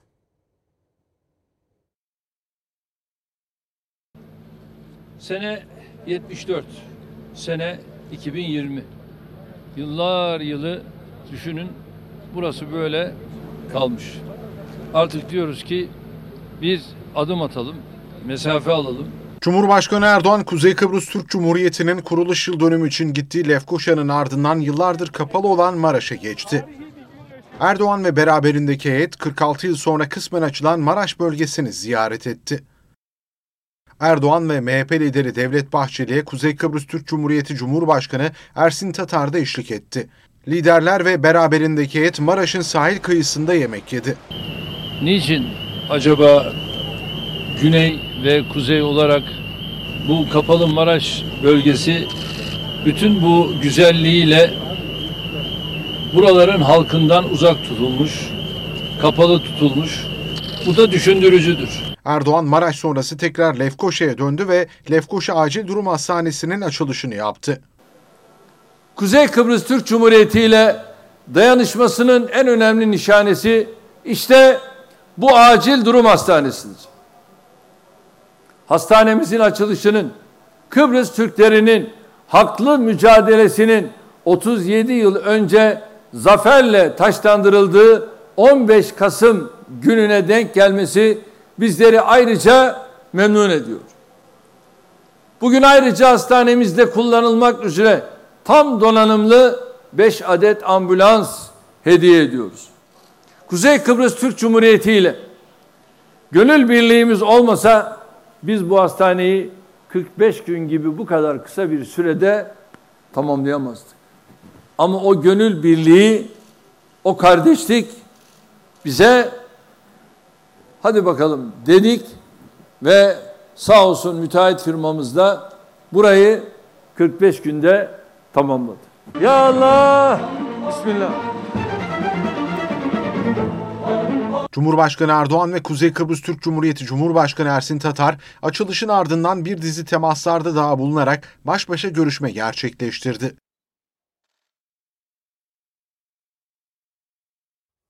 Şimdi Kılıçdaroğlu anayasa çalışması yapıyor mu yapmıyor mu? Ne acayip bir tartışma konusu değil mi? Çünkü diyor ki yapmıyoruz diyor. Ama sonra diyor ki yapıyoruz diyor. Niye yapmıyoruz diyor. E, gizli gizli yapıyor. Burada karışıklık şu. Anayasa çalışması yapmak kötü bir şey değil ki. E siz de evinizde bir tane anayasa çalışması yapın.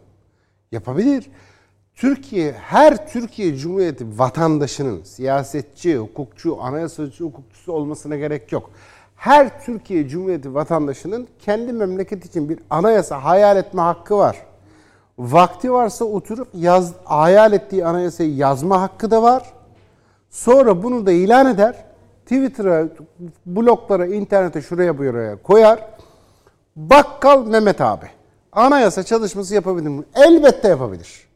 Peki anayasa yazabilir mi? Elbette yazabilir. Problem şu, mesele şu, dert şu. E, meselenin o ana e, gelip dayandığı yer şu. Bu yaptığınız anayasa çalışması yürürlüğe girer mi girmez mi meselesi. İkna edersiniz bütün Türkiye'yi. Millet oya gider, oy atar. E sizin yazdığınız anayasa kabul edilir. Ülkenin anayasası olur. Ne var ki bunda? Bu çok öyle özel bir şey değil ki. Aa, anayasayı sadece böyle uzaydan gelen özel anayasacılar var.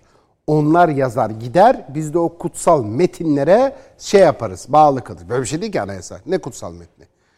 İki tane insan yazdı onu. Başka biri de yazabilir. Değiştirilir. Ne olacak?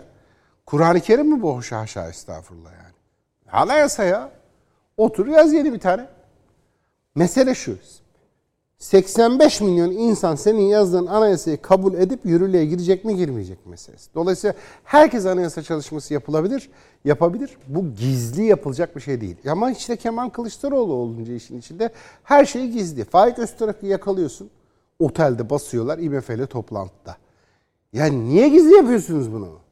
Sürekli yok yapmadık öyle bir şey diyorlar. Hayır IMF'yle toplantı yapmadık. Bir basıyorsun otele bir bakıyorsun. Aa adamlar otelde IMF'yle toplantı yapıyorlar. Diyorsun ki anayasa çalışması yapıyoruz. Hayır hayır hayır hayır hayır diyor. Yapmıyoruz öyle bir şey diye. Bir bardak suda fırtına koparıyorlar. Bak Kemal Kılıçdaroğlu'nun kendi açıklaması var. Bir bardak suda fırtına koparıyorlar. Biz anayasa çalışması yapmıyoruz diyor. Önce izleyelim onu. Bakın Kemal Kılıçdaroğlu'nun kendi sözleri. Anayasa çalışması yapılıyor mu yapılmıyor mu ile ilgili işte onun söylediği sözlerin o açıklamanın o bölümü. İzleyelim.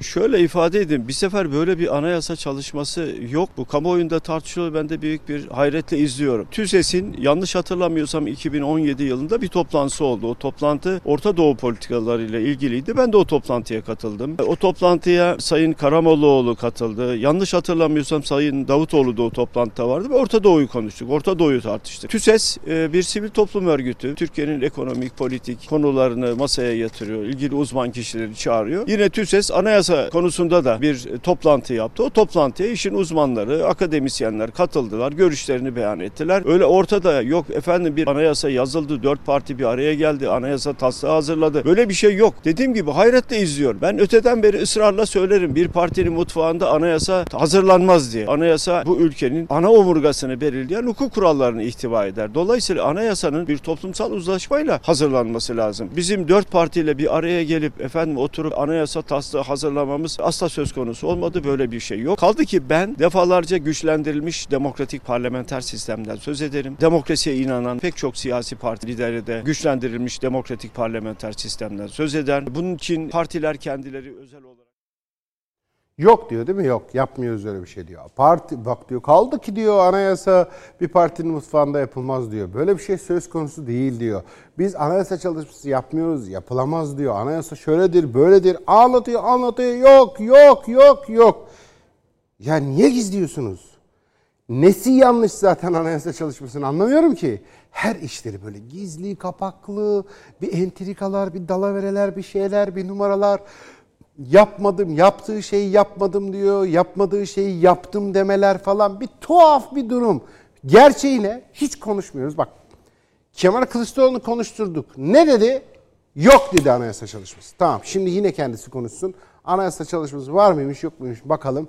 Buyurun bu sefer de şimdi kendi kendini şöyle yalanlıyor Sayın Kemal Kılıçdaroğlu. Değişikliği tabii hedef ne? Demokratik parlamenter sisteme geçiş.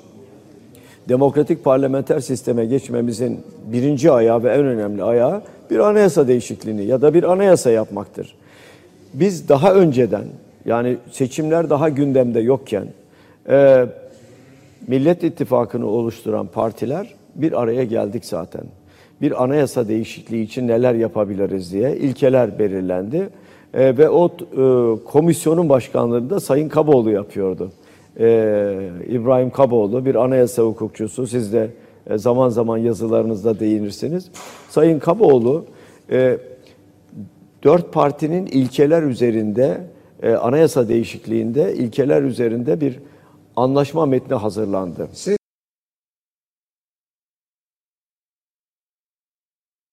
E hani yoktu? Başkanın İbrahim Kaboğlu yapıyormuş işte. E, ilk gün söylenen şey doğruymuş. Haber şuydu. Başkanlığını İbrahim Kaboğlu yapıyor. Dört parti otururlar. Cumhuriyet Halk Partisi değil mi? İyi Parti ile birlikte HDP falan filan hep birlikte oturdular bir anayasa çalışması yapıyorlar. Başında da İbrahim Kaboğlu var. Haber buydu. Bir bardak suda fırtına koparıyorsunuz. Anayasa çalışması yapmıyorsunuz. E yapıyormuşsun işte. Niye böyle? Her şey böyle. Gizli, kapaklı, hayır, yalan, yap, yapılan şeye hayır yapılmadı, yapılmayan şeye bunu yaptık. Bu hep böyle dönüyor. Şimdi bu ne bu? Bu siyasetin en kirli tarafı. Şunun, şu ortaya çıkan gerçeğin cevabını İstanbul Büyükşehir Belediyesi Ekrem İmamoğlu veriyor. Diyor ki onun sözüyle, Ekrem İmamoğlu'nun sözüyle söyleyelim, lanet olsun böyle siyasete. Devam edelim biz. Çok başımızda bir lanet daha var. Bir bela daha var. Ne o? Koronavirüs. Haziran ayında bu stüdyoda haberleri sunarken dedik ki günlük 908 kişi vaka var. 26 kişi hayatını kaybetti. Bu rakamlar çok yüksek. Hafta sonları sokağa çıkma kısıtlaması uygulanacak. Gençlerle yaşlılar sokağa çıkmayacaklar. Şu saatle bu saat arası çıkacaklar. Hatta uzun bir süre yaşlarımız tamamen evde kapalı kaldılar. Rakamlar neydi? Bin bile değildi. Şimdi 3000'den fazla insandan bahsediyoruz. Bir günde hasta olan, hayatını kaybeden de 89 kişi var. Ve Sağlık Bakanı Fahrettin Koca bu meseleye dair şöyle uyarıyor. Sağlık sisteminin de sağlık çalışanlarının da bir sınırı var. Lütfen tedbirler alarak sisteme, sağlık çalışanlarına kuvvet verelim, güç verelim, destek olalım dedi Sağlık Bakanı Fahrettin Koca. Sağlık Bakanlığı açıkladığı güncel verilere göre 15 Kasım 2020'de Türkiye'de koronavirüs nedenle 89 can kaybı yaşandı. Son 24 saatte yapılan test sayısı 142.496. Yeni teşhis edilen hasta sayısı ise 3223. Ağır hasta sayısı da 3439 oldu. Öte yandan 2561 kişinin yeniden sağlığına kavuşması ile iyileşenlerin sayısı 353.663'e yükseldi. Sağlık Bakanı Fahrettin Koca, sağlık çalışanlarımızın gücünün de, sağlık altyapılarının da kapasitesinin bir sınırı var. Tedbirlere uyarak mücadeleye güç verin uyarısında bulundu.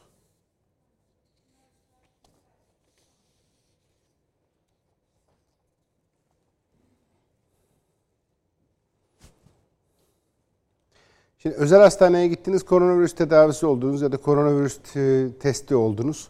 Bununla ilgili ödenecek ücretler özel hastanede, özel hastanede siz kendi tercihinizle e, ücretiyle tedavi oluyorsunuz. İşte onunla ilgili e, bir tüketici birliği genel başkanı Mahmut Şahin bir şey yayınladı, açıklama yayınladı. Vatandaşın böyle bir durum ile karşılaşmasında hakem heyetine başvurması gerekiyor diyor.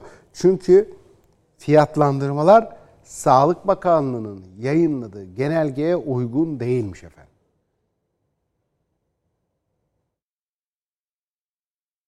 acil hal tanımına giren hastalıklarda, sebeplerde ücret alınamaz. Buna bu sene pandemi süreci başlayınca 9 Nisan 2020 tarihinde Sağlık Bakanlığı tarafından bir genelge yayınlandı ve acil hal tanımı genişletildi. İçerisine pandemi süresi boyunca pandemiden dolayı yapılan tanı ve tedaviler de eklendi. Yani bu ne demektir? Eğer bir vatandaşımız bir özel hastaneye pandemi tanısı ve tedavisi de girmiş ise ve tedavi görmüş ise ondan alınan ücretler yasal değildir. Kendisinden ücret alınan vatandaşlar öncelikle SGK'nın Sağlık Sosyal Güvenlik Birimine başvurup benden bu şekilde bir ücret alındı. Orada tespitini yaptırıp hakem heyetlerine başvurup o alınan ücretlerin geri iadesini sağlayabilirler.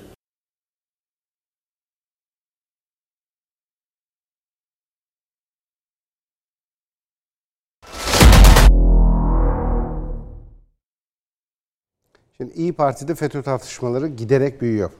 Ee, İyi Parti İstanbul İl Başkanlığı'nın önünde protestolar da vardı. Yönetim istifa diye hatta işte FETÖ'nün bilmem neleri korkutamaz bizi gibi sloganlar atıldı. İnsanlar yani İyi Partili seçmenler de İstanbul İl Başkanlığı'na karşı Kavuncu'nun FETÖ'cü olma ihtimaline ve iddialarına karşı çok ciddi tepkiler. Ee, Özdağ başlatmıştı bu tartışmaları. Bir televizyon kanalında söylemişti bu İyi Parti'de FETÖ vardı. İşler gitgide karışıyor. FETÖ tartışmasının fitilini ateşleyen Ümit Özdağ'ın hakkında bir taraftan da şimdi disiplin süreci var. Hala o süreçte işliyor. Disiplin Kurulu Özdağ'ın verdiği savunmayı görüşecek. Ümit Özdağ İyi Parti'den ihraç edilebilir. İyi Parti'de İstanbul Milletvekili Ümit Özdağ hakkındaki disiplin süreci işliyor. Müşterek Disiplin Kurulu Özdağ'ın savunmasını değerlendirecek. Siz onun için FETÖ'cü diyebiliyor musunuz? Çok net söylüyorum. Ümit Özdağ İstanbul İl Başkanı Buğra Kavuncu'nun FETÖ'cü olduğunu iddia etmişti. Sivil toplum örgütünün eğer başkan yardımcılığını yapıyorsanız, öncesindeki başkan ve sonrasındaki başkan FETÖ'cüyse, bu arada FETÖ ile ilgili yıllar boyunca bir tane olumsuz açıklamanız veya olumlu açıklamanız yoksa, sosyal medya hesaplarınız bomboşsa bu şekillendirilmiş demek. Buğra Kavuncu iddiaları yargıya taşıdı. Genel merkezde Özdağ için disiplin sürecini başlattı. Buğra Kavuncu sizden ve İyi Parti'den daha mı değerli ki beni disipline sevk ettiniz? Ümit Özdağ savunmasını yazılı olarak genel merkeze iletti. Özdağ savunmasında iddialarının arkasında durdu. İyi Parti'nin CHP, Saadet Partisi ve HDP ile ortak anayasa çalışması yaptığını döne sürdü. Dört siyasi parti liderinin katılımıyla gerçekleştirilecek bilimsel bir anayasa toplantısı vesilesiyle kamuoyu ile örtülü veya açık olarak paylaşılacaktır. Neden örtülü paylaşıyorsunuz?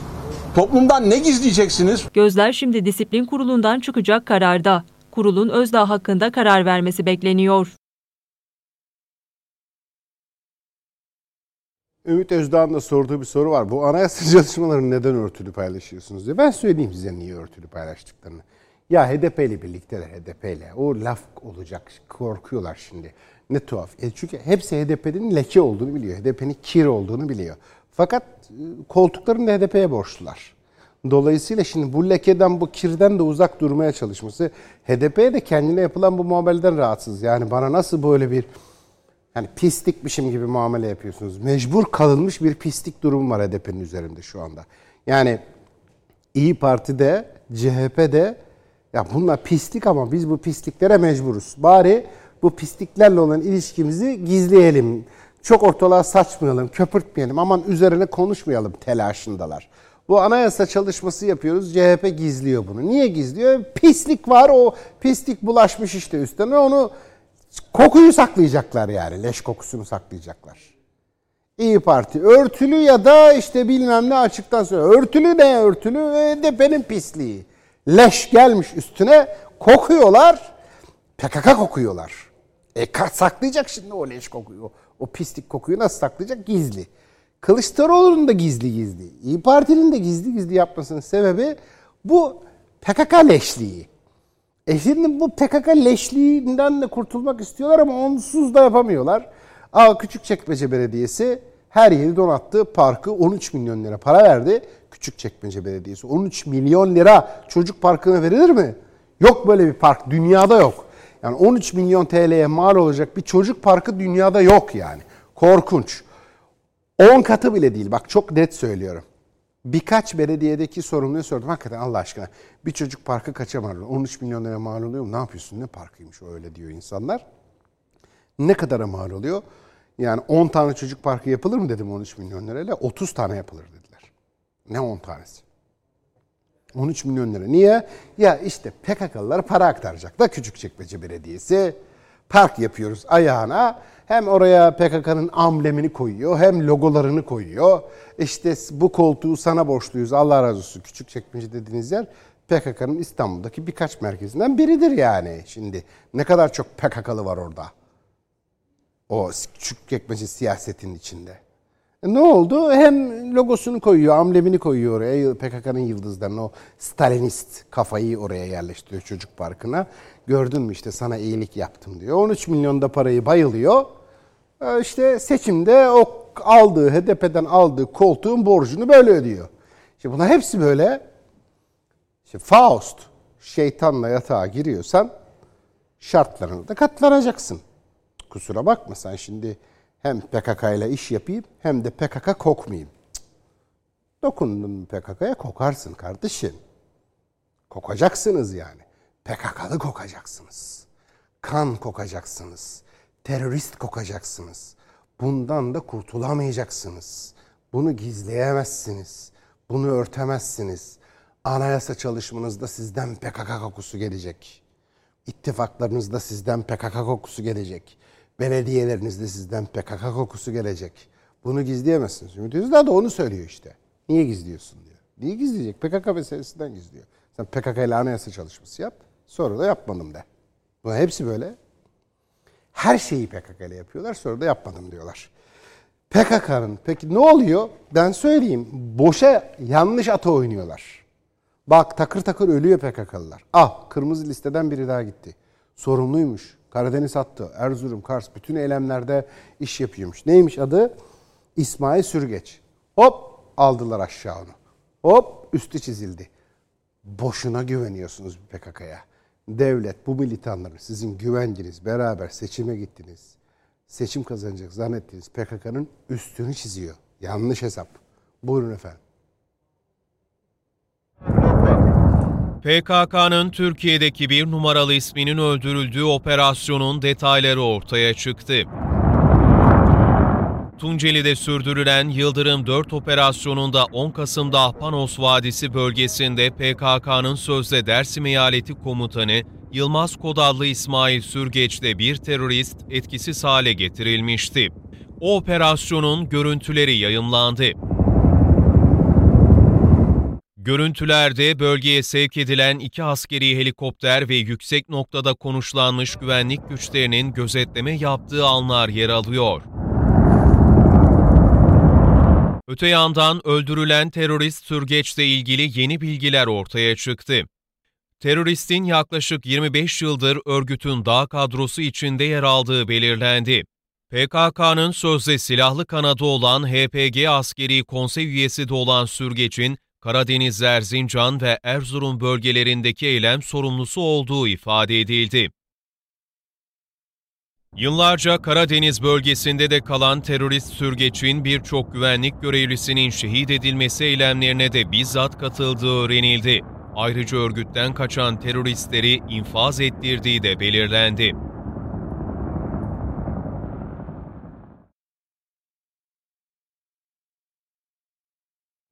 PKK sadece küçük çekmecede mi? Olur mu küçük çekmecedeki en küçük kısmı?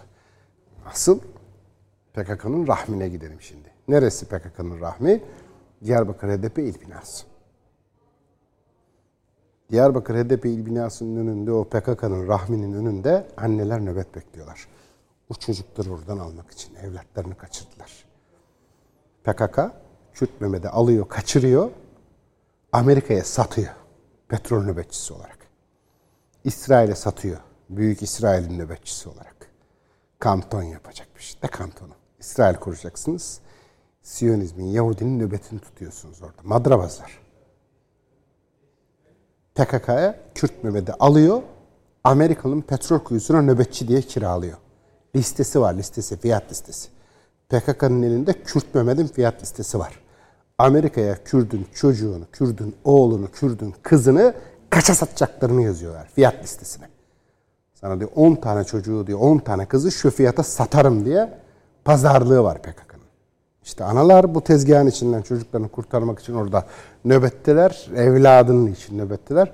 Ne yapıyor bu HDP'li aymazlar? O annelerle alay ediyorlar. O annelerle dalga geçiyorlar. Bittiklerinin resmidir bu. Sona gelmişler. Son nefesteler. Evladını isteyen anneyle alay eden son nefesine gelmiştir. Çok güzel gelişme. Yapın siz yapın. Siz o annelerle alay edin. Buyurun.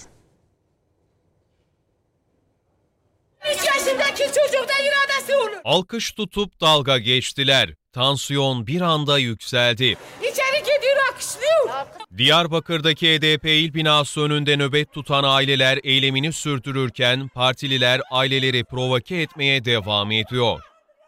Aileleri kışkırtmak için her yolu deneyen HDP'liler bu kez de alkış tutarak hasretle çocuklarını bekleyen ailelerle dalga geçmeye çalıştı. Alkış seslerini duyan aileler sinirlendi, bina önünde gergin anlar yaşandı. Siz bize huzur bırakmadın, biz de size huzur bırakmayacağız. Ne istiyorsun asker polise? Başını sıkıştığına hemen asker polis gel bizi koru. Kimi çocuklarımızı verin diye bağırdı, kimi parti binasına girmeye çalıştı. Bazısı ise sinir krizi geçirdi. Siz bize huzur bırakmadın, biz de size huzur bırakmayacağız. Ne istiyorsun asker polise? Başını sıkıştığına hemen asker polis gel bizi koru. Sonra da asker polisi şehit et. Sonra da kaçır. Allah belanızı versin. Haklı mücadeleleriyle dalga geçilmesine sinirlenen ailelere polis destek oldu. Memurlar acınızı anlıyoruz diyerek sakinleştirdi. Yaşanan gerginliğin ardından aileler HDP il binasına yüzlerini dönerek nöbetlerini sürdürdü.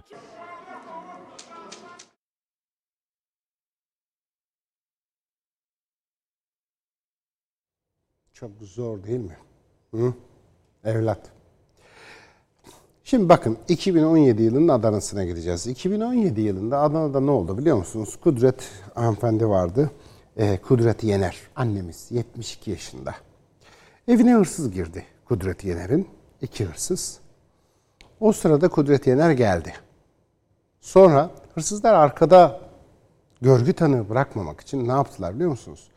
72 yaşında Kudret Yener'i öldürdüler. 2017 yılında. Öldürdüler. Hem de boğazını keserek. Hiç sevmediğim ayrıntılar bunlar. Ben hiç vermem böyle haberler ama bak bunu vereceğim. Kudret Yener 72 yaşında annemiz de 2017 yılında Adana'da evine giren hırsızlar arkada görgü tanığı bırakmamak için Kudret Yener'i boğazını keserek öldürdüler. Sonra ne oldu? Bunlar bir yıl kaçtı. Bu katiller bir yıl sonra yakalandılar. Hapse atıldılar. Yargılama süreçleri başladı. Geçtiğimiz gün Cuma günü ne oldu biliyor musunuz? Bu Kudret Yener'i öldüren iki katilin mahkemesi vardı. Mahkeme neye karar verdi? Tahliyesine. İnanabiliyor musunuz? İnanabiliyor musunuz? Tahliye edildi. Şu anda ekranda gördüğünüz Kudret Yener annemiz. 72 yaşında. Adana'nın Ceyhan ilçesinde 2017 yılında 72 yaşındaki Kudret Yener'in boğazını keserek öldüren İsmail Yetik ve Kural Yetik 2 yıldır tutuklu bulunuyordu. Ceyhan 1. Ağır Ceza Mahkemesi'nde görülen davanın son duruşmasında tuhaf bir karar alındı. Zanlılar öldürme suçundan müebbet, hırsızlıktan 6 yıl, 3'er ay konut dokunulmazlığı ihlalden de 1 yıl 8 ay hapis cezasına çarptırılmıştı. Ancak mahkeme başkanı son savunmaları dikkate alarak zanlar hakkında bir hukuk garabetiyle tahliye kararını hükmetti. Neden? İyi hal. Suçlamaları kabul etmeyen sanıklar olay günü için gezip eğlendikleri, hırsızlık yapmadıkları savunmasında bulundu. Mahkeme heyeti ise sanıkların suçu gizlemek, başka bir suç delilini gizlemek, yakalanmamak amacıyla öldürmek suçlamalarıyla ağırlaştırılmış müebbet hapis cezası kararı verdi. Ancak Duruşmalardaki iyi hal göz önüne alınarak ceza müebbet hapis olarak çevrildi. Sanıklara 7 yıl 11 aylık ceza veren heyet ayrıca yurt dışına çıkış yasağı getirirken adli kontrol şartıyla tahliye kararı verdi. Mahkemenin aldığı karara yaşlı kadının yakınları isyan etti.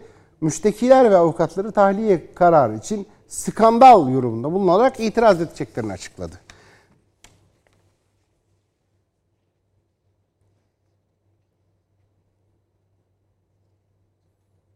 Ne oldu? Tahliye edildi iki katil. Ciddi ciddi edildi. Adli kontrol şartıyla. Adli kontrol şartıyla tahliye edilmek ne demek? İşte affedildi. Bir daha suç işleme şey yapılacak. Mahkemede bitti. Suçları da affoldu demek değil. Mahkemeler görülmeye devam edecek ama tutuksuz yargılanacak demek. Sonra ne oldu? Sonra sosyal medyada infial. Sosyal medyada infial olunca bu sefer başsavcılık itiraz etti. Bu ikisi yeniden tutuklandı. Şimdi yeniden hapse atıldı. Peki iş mi bu? Değil. Niye böyle? Buradaki bu tip uygulama hatalarının çok fazlaca toplumsal zararı var. Bunlar uygulama hataları. O hakimler bu katilleri ser iyi hal diye bir zıkkım var mesela. Kravatı takıyor bunlar. Ellerinde böyle yapıyorlar. iyi hal. Hop indirimi al çık. Ya bu saçmalık bir kere bundan vazgeçmemiz lazım. Böyle bunu dağıtıyor hakimler. İyi hal, iyi hal, iyi hal, iyi hal. Kravatı takana iyi hal.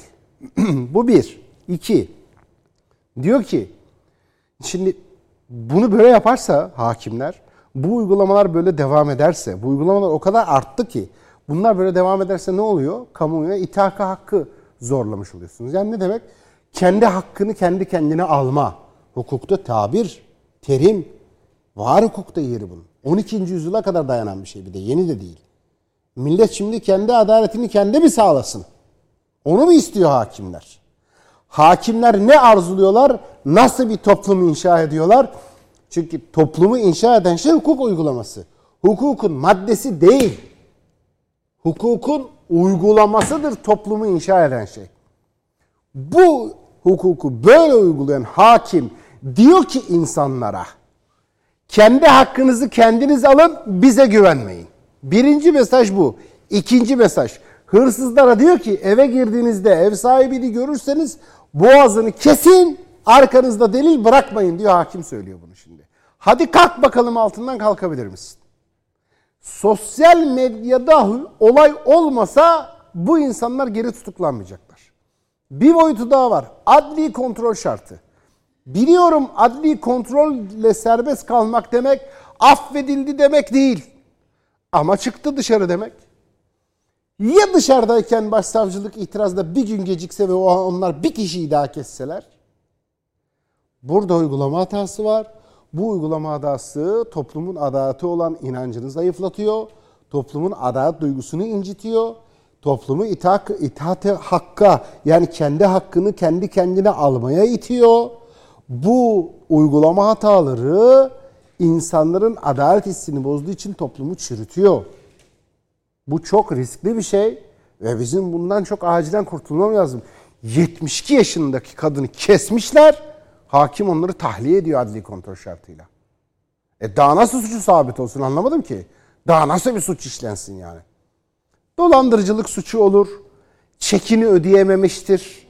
iflas etmiştir bilmem nedir. Bunu tutuksuz yargıla tabii ki yani. Bu başka iki yıldan düşük suçları tutuksuz yargıla. Bunlar başka şeyler ya da suçu sabit değildir, hala şüphelidir. Ya suçsuzsa diye adalet korkusuyla, adalet telaşıyla suçsuz bir insanı bir gün bile hapiste tutamam telaşıyla. Bunları tamam. Ama bunun suçu sabit, kanıt ortada, deliller ortada. Bunlar kadını kesmişler. Sen bunları bırakıyorsun. Sonra sosyal medyada olay olunca başsavcılık itiraz ediyor. Başsavcılık itiraz ediyor ama geri tutuklanıyorlar. İş mi bu? Hukuk yazılırken değil, hukuk uygulanırken toplum inşa edilir. Ve bu uygulama hatalarındaki hakimler çürük, bozuk, kendi hakkının kendi peş, hakkının kendi peşine koşan, mafyalaşmış bir toplum inşa etmeye çalışıyorlar. Bak çok net söylüyorum. Mafyalaşma böyle başlıyor. Benim annemi kesecekler, sonra da serbest kalacaklar. Ben ne devlet tanırım, ne mahkeme başkanı tanırım, ne savcı, ne emniyet müdürü, ne genelkurmay başkanı tanırım. O devlet onları serbest bırakırsa Bu sefer ben kendi adaletimi kendim sağlarım. Bunu mu istiyor hakimler? Ama olmaz ki. Çok korkunç. Vaniköy Camii'ne gidelim şimdi. Yangın çıktı Vaniköy Camii'nde. Hasar gördü cami yangında. Cumhurbaşkanı Erdoğan bir mesaj paylaştı. Hemen acilen dedi onarılacak yangın hastane şey cami onarılacak ve gelecek kuşaklara miras bırakılacak dedi. Alevler büyüdü, kontrol altına almak kolay olmadı. Tarihi cami alevlere teslim oldu. Üsküdar'da bulunan Vaniköy Camii'nde yangın çıktı. Yükselen dumanları görenler hemen itfaiye ekiplerine haber verdi. Öğlen 13 sonrası çıkıyor yangın. Çıkış nedeni belirsiz. Şu anda kontrol altında. Ahşap kısımlar yanmış vaziyette. Ee, gerekli soruşturmayı, araştırmayı yaptıktan sonra e, bir sonuca ulaştığımızda açıklayacağız. Olay yerine 5 itfaiye aracı ve 3 sahil güvenlik teknesi sevk edildi. Karadan ve denizden yapılan müdahale sonrası ekipler yangını kontrolü altına aldı. Ama tarihi yapı kullanılamaz hale geldi. İstanbul Valiliği yangınla ilgili soruşturma başlatıldığını duyurdu. Şimdi yangının çıkış sebebi araştırılıyor.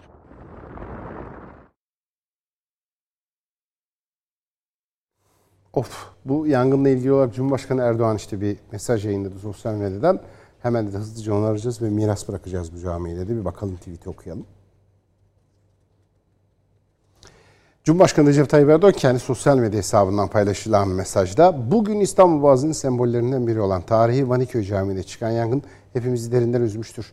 Camimizi inşallah en kısa sürede yüzlerce yıllık tarihi dokusuna ve aslına uygun şekilde yeniden ayağa kaldırarak gelecek nesillere miras bırakacağız diyor Cumhurbaşkanı Recep Tayyip Erdoğan.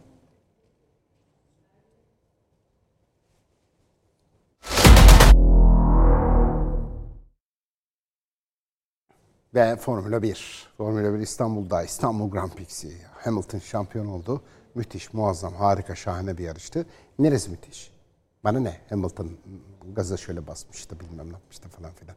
Nesi muazzam, nesi harika? İstanbul. Uyanık olmak lazım. Mesele ne? Arabalar yarışmış. Ya yarışıyorsa yarışsın. Aa, bir gürültü, bir şey yok. Ben çok da şey de değil yani. Hmm diye gözünden saniye geçiyor. Kamera olmasa bir zevki de yok. Yani orada seyrederken ne zevk alınıyor bilmiyorum. Çünkü şöyle bilmem kaç yüz metre bas kız diye geçiyor. Sıfır nokta kaç saniyede geçti gitti. Neyine bakacağım onun neyini göreceğim bilmiyorum.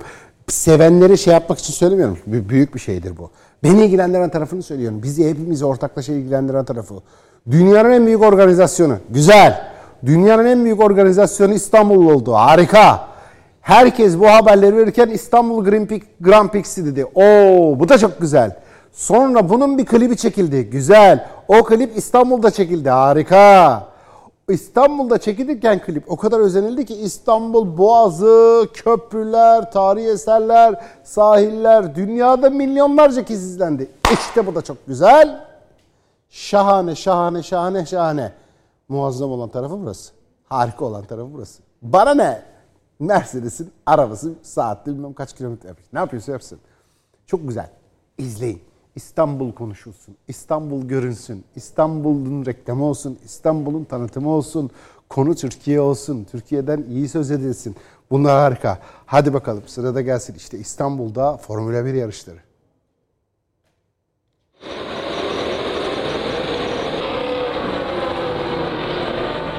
Nefesler tutuldu, Formula 1 pilotları kıyasıya rekabet etti. Hız tutkunlarının büyük bir merakla beklediği Formula 1'de sezonun 14. yarışına İstanbul'a ev sahipliği yaptı. Nefeslerin tutulduğu yarış için İstanbul Park'ta kıyasıya bir mücadele yaşandı. 5.3 kilometrelik pistte düzenlenen 58 turluk yarış saatler 13.10'u gösterdiğinde başladı. Koronavirüs nedeniyle seyircisiz gerçekleştirilen yarışı 10 binler ekranlardan takip etti.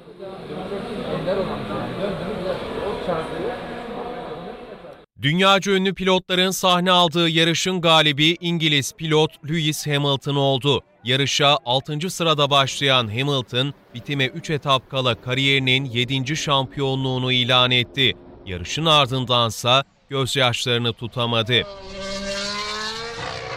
Hamilton aynı zamanda Formula 1 efsanesi Michael Schumacher'i şampiyonluk sayısında yakaladı.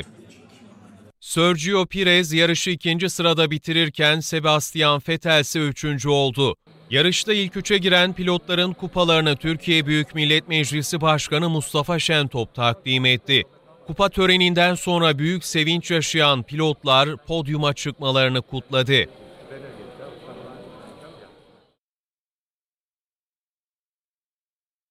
Güzel. Ee, rejiden yönetmenimiz söyledi Çağrı. Dedi ki bir takım e, sezon boyunca 3,5 milyon liralık lastik yakıyormuş. 3,5 milyon dolarlık. Puu ne para. 3,5 israf ya. benim aklıma o geldi de tabii benimki şey olabilir. Çok konudan uzak yaşlı adam refleksi olabilir de duyar duymaz şey dedim. israf ya falan oldum böyle. Ama bir takım bir yılda 3,5 milyon dolarlık lastiği yakıyormuş o asfaltta. Yazık günah bir çare bulsalar. Keşke de şey diyebilirsiniz yani. Allah başka dert versin hacı diyebilirsiniz bana. Haklısınız. Hadi günün ekonomi notlarına bakalım. Halkbank ekonomi notlarını sunar. Halk ister Halkbank yapar Halkbank.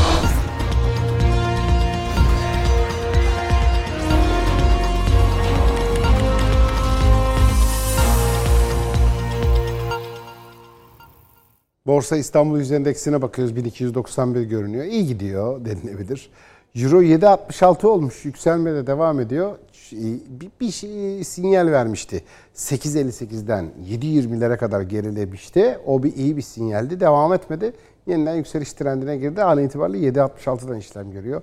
Euro 9.08 ve altın 538 lirayı görmüştü. 450 liralara kadar düşmüştü.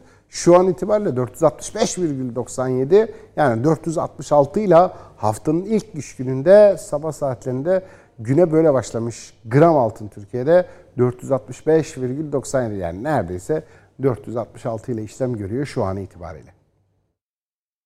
Halkbank ekonomi notlarını sundu. Halk ister Halkbank yapar Halkbank. Biz ayrılan sürenin sonuna geldik. Bizi izlediğiniz için teşekkür ederiz efendim. Yarın sabah nasip olursa yine huzurlarınızda olmak için biz gayret edeceğiz. Siz bir yere ayrılmayın. Saat başında parapolitik başlıyor burada. Semra Karabaş huzurlarınızda olacak.